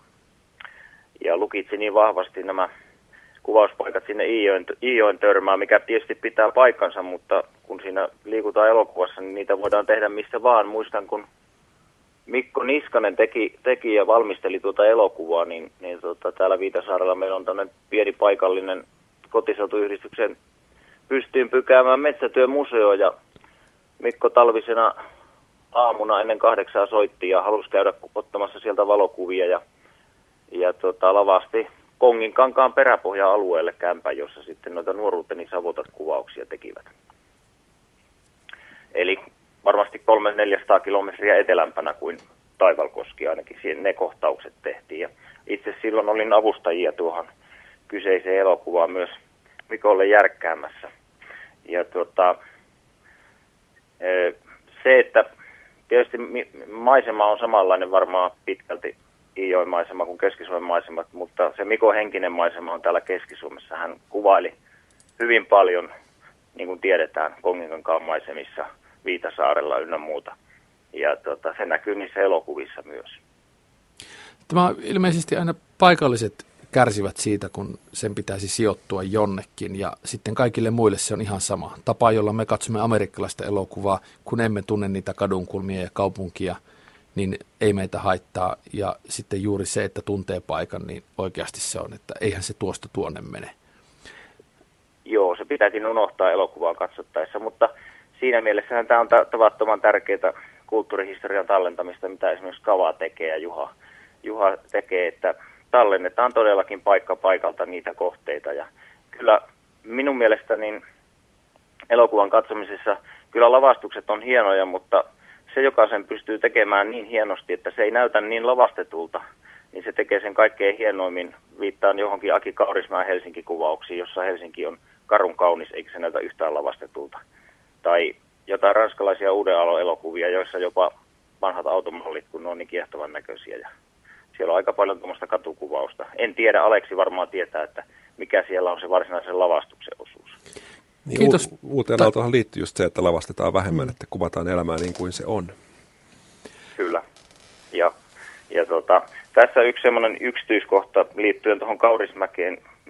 Siitähän on varsin hieno tarina, oliko se Bohemi elämää, missä missä he tekivät tämmöisen hienon junakohtauksen, joka oli niin kallis tehdä rautatieasemalla, että se toteutettiin kerta kaikkiaan varjoja hyväksi käyttämällä ja, ja tota, pahvisella junamallilla. Ja Näin, mä muistan tämän saman tarinan kuuleeni. Että... Joo, kuumaa vettä kadulle, joka näytti vähän junahöyryltä ja sitten kuvattiin vaan seinää vasten se varjo. Se Mut, on hieno juttu. Oliko teillä vieraille tai lähetykseen jotain muuta kommenttia? No kommentit oli lähinnä se, että, että nämä mielenmaisemat on samalla nämä lapsuuden maisemat, mitkä on esimerkiksi Mikko Niskanen, Markku Pölönen. Minusta ne parhaimmillaan osa ovat onnistuneet silloin, kun he ovat tehneet sitä elokuvaa siinä maisemassa, jossa he ovat kasvaneet, asuneet ja eläneet. Ja, ja se on tietysti jäänyt niin kuin lähtemättömästi ja tallentunut mukaan tuohon. Hmm. Kiitoksia soitosta. Kiitoksia. Jatkamme elokuvan parissa. Helsinki-filmiltä on tekeillä kaksi elokuvaa, jotka eivät ole vielä tulleet ensi iltaan. Juoppohullun päiväkirja, joka on siis romaanipohjainen ja sitten Leijona sydän, niin minkälaisia ratkaisuja näiden kanssa on tehty paikkojen suhteen? Juoppohullu, jota me tehdään Helsinki Filmi tekee sitä Dictator Filmsin, eli kirjailijan kanssa yhteisyrityksen kautta, niin, niin tota, se tapahtuu Kalliossa, niin kuin romaanikin, ja, ja siinä se on, toivottavasti nyt kukaan ei loukkaannut, kun sanoin, että vähän niin kuin päätalon tapauksessa, niin, niin tota, myöskin Juha Vuorisen kirjallisuudella on niin kuin hyvin voimakkaat paikalliset, jopa kortteleihin liittyvät juuret, ja, ja tota, olisi mahdotonta tehdä se jossain toisessa kaupungin osassa, koska silloin se ei olisi enää totta. Ja, ja siinä ei ollut kahta sanaa siinä. Niinpä olemme kuvanneet ikuisen vapun aukiolla ja Vaasan kadulla ja, ja tota, muilla, muilla kallion keskeisillä paikoilla. Selvennetään sen verran ihmisille, jotka eivät ole edes käyneet kalliossa, että se on tällainen rosoinen, ei niin hyvämainen, vaikkakin neljöhinnoiltaan erittäin kallis kaupungin osa. Eli siinä on kaksi puolta. Siellä on se siistimpi puoli ja sitten on se surullinen ja alkoholin ja kaiken muun täyttämä puoli. Ja nämähän on myös Juha Vuorisen romaaneissa. Joo, siis sehän on, sehän on kertomus alkoholismista tai, tai alkoholin suurkulutuksesta ja, ja tota, siinäkin mielessä ne maisemat, en tarkoita, että kaikki kalliolaiset olisivat alkoholin suurkuluttajia, mutta alkoholin suurkuluttaminen ja ehkä tietyt sosiaaliset ongelmat on siellä kadulla aika hyvin näkyvissä, niin, niin tota, sen takia sen elokuvan ainoa oikea paikka on, on tota, on nimenomaan kallio. Sitten mitä tulee Leijona sydämeen, se on alkuperäistarinaan, kirjoittamaan ja alkuperäistarinaan perustuva kertomus kaverista, joka rakastuu naiseen, jolla on puoliksi musta poika. Ja se tapahtuu suomalaisessa pikkukaupungissa ja, ja meillä on nyt ikään kuin tämmöinen roolitus käynnissä, että tutkitaan muutamaa vaihtoehtoista pienempää suomalaista kaupunkia, jotka – jotka voisi toimia tämän elokuvan kuvauspaikkana. Koska niin kuin äskeinen soittaja sanoi, niin ne on, ne on mielenmaisemia ja ne on sielunmaisemia ja samalla tavalla kuin juuri oikean näyttelijän valitseminen johonkin rooliin on hirveän keskeistä elokuvan onnistumiselle, niin, niin parhaimmillaan paikka voi olla yksi elokuvan henkilöistä, joka tuo siihen hirveästi lisää. Tai sitten vetää sen vaihtoehtoisesti, vetää se jotenkin niin kuin harmaaseen ja, ja arkiseen, mutta, mutta tota, silloin kun paikanvalinta onnistuu oikein. Jokaisessa kaupungissa on niin niin tota, selkeästi oma tunnelmansa ja, ja tota, rakennukset on vähän erilaisia ja, ja on, on niin paljon pieniä yksityiskohtia, jotka tuottaa sen elokuvan magian. Aki Kaurismäki, äsken mainittiin aivan eri, erity, erityisenä Helsinki-kuvaajana, niin onko Suomessa muita ohjaajia, joilla olisi yhtä taitava kädenjälki siinä, että he saavat paikoista niin paljon irti? niin niille tulee jopa ihan tällainen, että Kaurismäen Helsinki on tällainen sanonta. Niin onko nuoremmassa sukupolvessa jotain, jotain tällaista? Pölösellähän on sitten tämä onnenmaan maisema Karjala ja vanhan Suomi-filmin hallinta sitä kautta ilman, että hän sitä matkii, mutta hän, hän hyvin taitavasti esimerkiksi Kuningasjätkässä ottaa tukkilaiselokuvat haltuun ja sen maiseman osaa tehdä ja sen, sen maailman ottaa haltuun, niin onko, onko joitakin henkilöitä, esimerkiksi Monterossossa, kun sitä katsoin ja monta kertaa, niin siinähän ranskalainen uusi aalto ja kaupunki tulevat hyvin voimakkaasti, mutta se on tekijöiden ainakin tähän mennessä ainoa, että ei voida vielä puhua tyylistä. Ehkä niin kuin, jos nopeasti pitäisi joku sanoa, niin, niin Aku Louhimiehen tapa kuvata kaupunkia on aika persoonallinen, että, että se, se ne Akun kaupungit, oli sitten Helsinki tai Turku, jotka nyt on pääasiassa hänen kuvauskaupunkiaan ollut, niin – niin nehän ei ole ihan sen oikean kaupungin näköisiä. Niin kuin Aki Kaurismäen Helsinkikään ei ole realistinen Helsinki, vaan, vaan ne on niin ohjaajan näkemyksen kautta filtteröityneitä, filtteröityneitä kaupunkikuvauksia, juuri niin kuin tietysti pitää ollakin. Että se olisi ehkä yksi, jonka, jonka voisi mainita. Uusimpana ja, esimerkkinä Vuosaari. Niin, uusin, Vuosaari ehkä, uusimpana ehkä myöskin kirkkaimpana esimerkkinä, esimerkkinä tästä. Öö, Kaisa Rastimohan on, on tota, manipuloinut paikkaa ja, ja tota, kaupunkia myös erittäin, erittäin voimakkaasti elokuvissaan. Että Suolasta ja makea tulee myös tässä kesäkinosarjassa. Joo, ja on, Kaisa Rastimo on Radio Suomen vieraana ja se on hieno se värimaailma ja on, koko se muu. On, se on aivan, aivan erityinen. Että sekin on tavallaan totta, mutta sitten kuitenkin vielä jotain, jotain vähän enemmän. Sano elokuvaa. Onko meillä seuraava puhelu ilmeisesti soittaja Radio Suomi ja elokuvan taikaa? Hyvää iltaa. Hyvää iltaa. Pirkko Laaksonen täällä. Oliko teillä kommenttia tai kysymyksiä vieraille? Minulla oli tämmöinen muistelo 40-luvulta. Aivan mahtavaa. On... Juha Seitejärvi täällä kun on loistaa tätä, suorastaan. tätä tuota, Linnaisten kartanon vihreää kamaria Siuntiossa. Ja jatkakaa vaan, olkaa hyvä. Ja tuota, silloin nämä, tästä oli lähinnä tämmöinen lapselle tämmöinen filmitähti glamouria, kun nämä näyttelijättäret, jotka nyt saattoi olla Kaija Rahola, Regina Linnanheimo, ketkä siinä nyt oli, niin olimme samassa saunassa ja sitten, sitten tuota, siellä pukuhuoneessa, kun nämä filmitähdet ja, ja tuota, pieni tyttö katsoo sitten näitä, näitä suomalaisen filmin diivoja, joilla oli kynnet, varpaan kynnet ja kynnet maalattuna ja, ja polttivat tupakkaa ja oli tämmöiset tämmöiset turbaanit päässä saunan jälkeen, niin se, se jäi lapsen mieleen. Niin, ja sitten kun näki sitten tämän filmin vielä sen jälkeen, niin, niin tuota, tuntuu kuin olisi itse ollut mukana. Hauska, Tämä, hauska muisto. Joo, ja sitten tuota, siellähän poltettiin, siellähän oli joku tulipalo, tulipalo siinä sitten, poltettiin siellä pellolla, keskellä peltoa poltettiin joku vanha lato ja siitä saatiin nämä tulipalokohtaukset sitten. Ja, ja tämä on tosiaan 43, 44 tapahtunut. Silloin on filmattu tämä. Ja sitten mä muistan semmoisen, kun, kun tästä oli näistä venäläisistä kuvauksista Helsingissä, niin yhtenä aamuna avasin parvekkeen oven ja katsoin, niin, niin tuota, kansallismuseon huipulla oli punainen tähti laitettu. Se oli aikamoinen shokki. Silloin filmattiin näitä venäläisiä filmejä. Tiedättekö te, mitä elokuvaa siinä tehtiin? En, en vaan. Se oli vaan tämmöinen näkymä ja se oli muutaman päivän se tähti siellä, siellä tuota, kansallismuseon huipulla siellä. Ja sitten on elokuva muisto Aaltoska organiseeraa, niin se filmattiin Kustaankadun ja Vaasankadun kulmassa olevilla sisäpihoilla. Eli tuolla Kalliossa, mistä Kyllä. Juoppohullun päiväkirjakin sitten No niin, tämmöiset muistot. Hauskoja muistoja. Kiitos tietoja. Rouvalle. Täällä on tuore tieto tästä Lohjalla kuvatusta tanssilavakohtauksista. Vohloisten lähellä on Pähkinäniemi Lohjan Virkkalassa ja siellä on kuulemma kuvattu jotain Suomi-elokuvaa. Hanna on lähettänyt tämän tiedon. Toivottavasti tämä tiedettä auttaa. Mitä sanotte tästä teidän keskinäistä suhteesta, kun toinen tekee elokuvia ja toinen tutkii elokuvia, niin onko teillä jotain sellaista, että te hyödytte toinen toisistanne? Koska mä itse mietin aina sitä, kun opiskelin kirjallisuutta, niin se yhtä paljon se kirjallisuuden tutkimus ilmeisesti hyödyttää kirjailijoita kuin, niin kuin tämä lintujen tutkimus lintuja, että siitä tekijät välittävät tai ovat yhtä kiinnostuneita kuin linnut niistä tutkijoista, mutta onko teillä jotain, että jatkossa tulevaisuudessa tämä saattaisi toimia pikkasen paremmin, että 50 vuoden päästä ei tehtäisi radiolähetystä, jossa kaivetaan näitä vanhoja tietoja tai jotain muuta elokuvan tekemisestä. Mitä te itse ajattelette?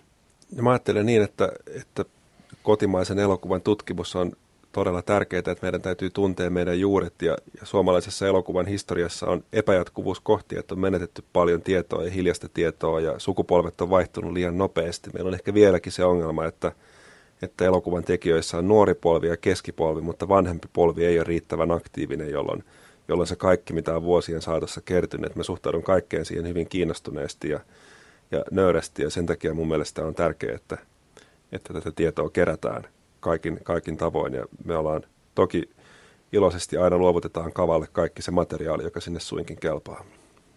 Hmm. Olisiko Juha Seitervelle toiveita tekijöille? No tuota, jos näitä nyky, nykytekijöitä nyt ajattelee, niin Aleksin tapaan, niin kyllähän tosi monet meitä auttaa sen, mitä pystyy ja, ja toimittaa meille sitä materiaalia. Että tota, sitä voin tietenkin muistuttaa, että just niitä koosiittejä käsikirjoitusversioita – nykyelokuvista ja 2000-luvun elokuvista. Ja varsinkin, jos siellä on vanhempia tekijöitä kuulolla, niin mielellään meillä on aika paljon loppujen lopuksi vielä ihan 60, 70, 80 lukujen elokuvia, joista ei tota, noin, niin käsikirjoituksia ole. Esimerkiksi Pede-elokuvista ei ole läheskään kaikista, ei edes turhapuroista. Tämä on aika jännä juttu. Pede teki mm. paljon. Oliko niin, että häntä ei tämä kiinnostunut, että missä ne on kuvattu? Kuvataan vaan ja se on siinä. No en mä nyt ehkä sanoisi noinkaan, mutta ne on vaan aikojen kuluessa sitten hävinnyt. Että. Totta kai suuri osa onkin, mutta siellä on muutamia nimikkeitä, mistä puuttuu. Että... Täällä oli kysymys aiemmin, joka koski itse elokuvan tekemistä, niin kuinka pitkään tuommoista keskipitkää tunti 50 minuuttista elokuvaa tehdään? Siis kuinka monta päivää sitä kuvataan? Kuvauksien kesto, kesto on tyypillisesti 30-40 päivän välillä ja puhutaan 10 tuntisista työpäivistä, joka on alalla yleisin. Että joskus päästään vähän alle 30 ja joskus harvoin on mahdollisuus mennä vähän yli 40, mutta, mutta tota, se, on, se on tavallisin. Eli, eli tota, puolesta toista minuutista kolmeen minuuttiin päivässä on, on se, mikä saadaan valmista materiaalia aikaiseksi. Että, että hidastahan se on. Ja siitä kun päätetään, että nyt ruvetaan tekemään tätä elokuvaa ja käsikirjoitus on valmis ja rahat on olemassa, niin vuosi on semmoinen tyypillinen siihen, että, että voidaan elokuva tehdä ja voidaan elokuva katsoa, että se valmistuu, valmistuu sillä tavalla, että maraton, maraton laji ja kärsivällisyyslaji. Käsikirjoituksen kehitteleminen saattaa kestää ää, jopa kahdeksan vuotta, että ihan tapauksesta riippuen. Niin, niin tota. Onko sulla oma esimerkkiä kahdeksan vuoden kehittelystä? No, Häjyt-elokuva, joka oli ensimmäinen, ensimmäinen tota, minun kirjoittamani elokuva, niin, niin tämän muisti sitten ohjaaja, että mä olin, mä olin vuonna 90 sattunut istumaan taksiin, jota ajoi Aleksi Mäkelä silloin, silloin itseään elättääkseen. Ja, ja sitten se kysyi, että et saa käynyt sen käsikirjoittajakurssin, ja mä sanoin, että joo, no voisit sä kirjoittaa tällaisen Pohjanmaalle sijoittuvan elokuvan, ja kahdeksan vuotta myöhemmin me oltiin tummissa puvuissa elokuvateatteri Bristolissa juhlimassa kyseisen elokuvan ensi Tuo uskomaton tarina kertoo jotain hyvin olennaista elokuvan tekemisestä. Ja varmasti ei olisi ruvettu, jos joku olisi sanonut, että tämä kestää sitten kahdeksan vuotta. Me oltaisiin molemmat oltu silleen, että no ihan sama sitten, että pitäkää elokuvan. Miten kauan Juha viettää yhden tietyn elokuvan tutkimisen parissa? No mähän tietenkin käsittelen näitä aika paljon päällekkäänkin, että nytkin mulla on siellä Kalteva torni on työn alla ku, Koivusalo elokuva, eli sitten mä otan rinnalle sit näitä vanhoja elokuvia. Se riippuu ihan tapauksesta. Kiitoksia Aleksi Pardi, kiitoksia Juha Seitejärvi ja ihmiset hyvät, käykää Kavan sivuilla kava.fi, auttakaa suomalaista elokuvaa. Kiitos kovasti kaikille soittajille ja muiden viestien lähettäjille.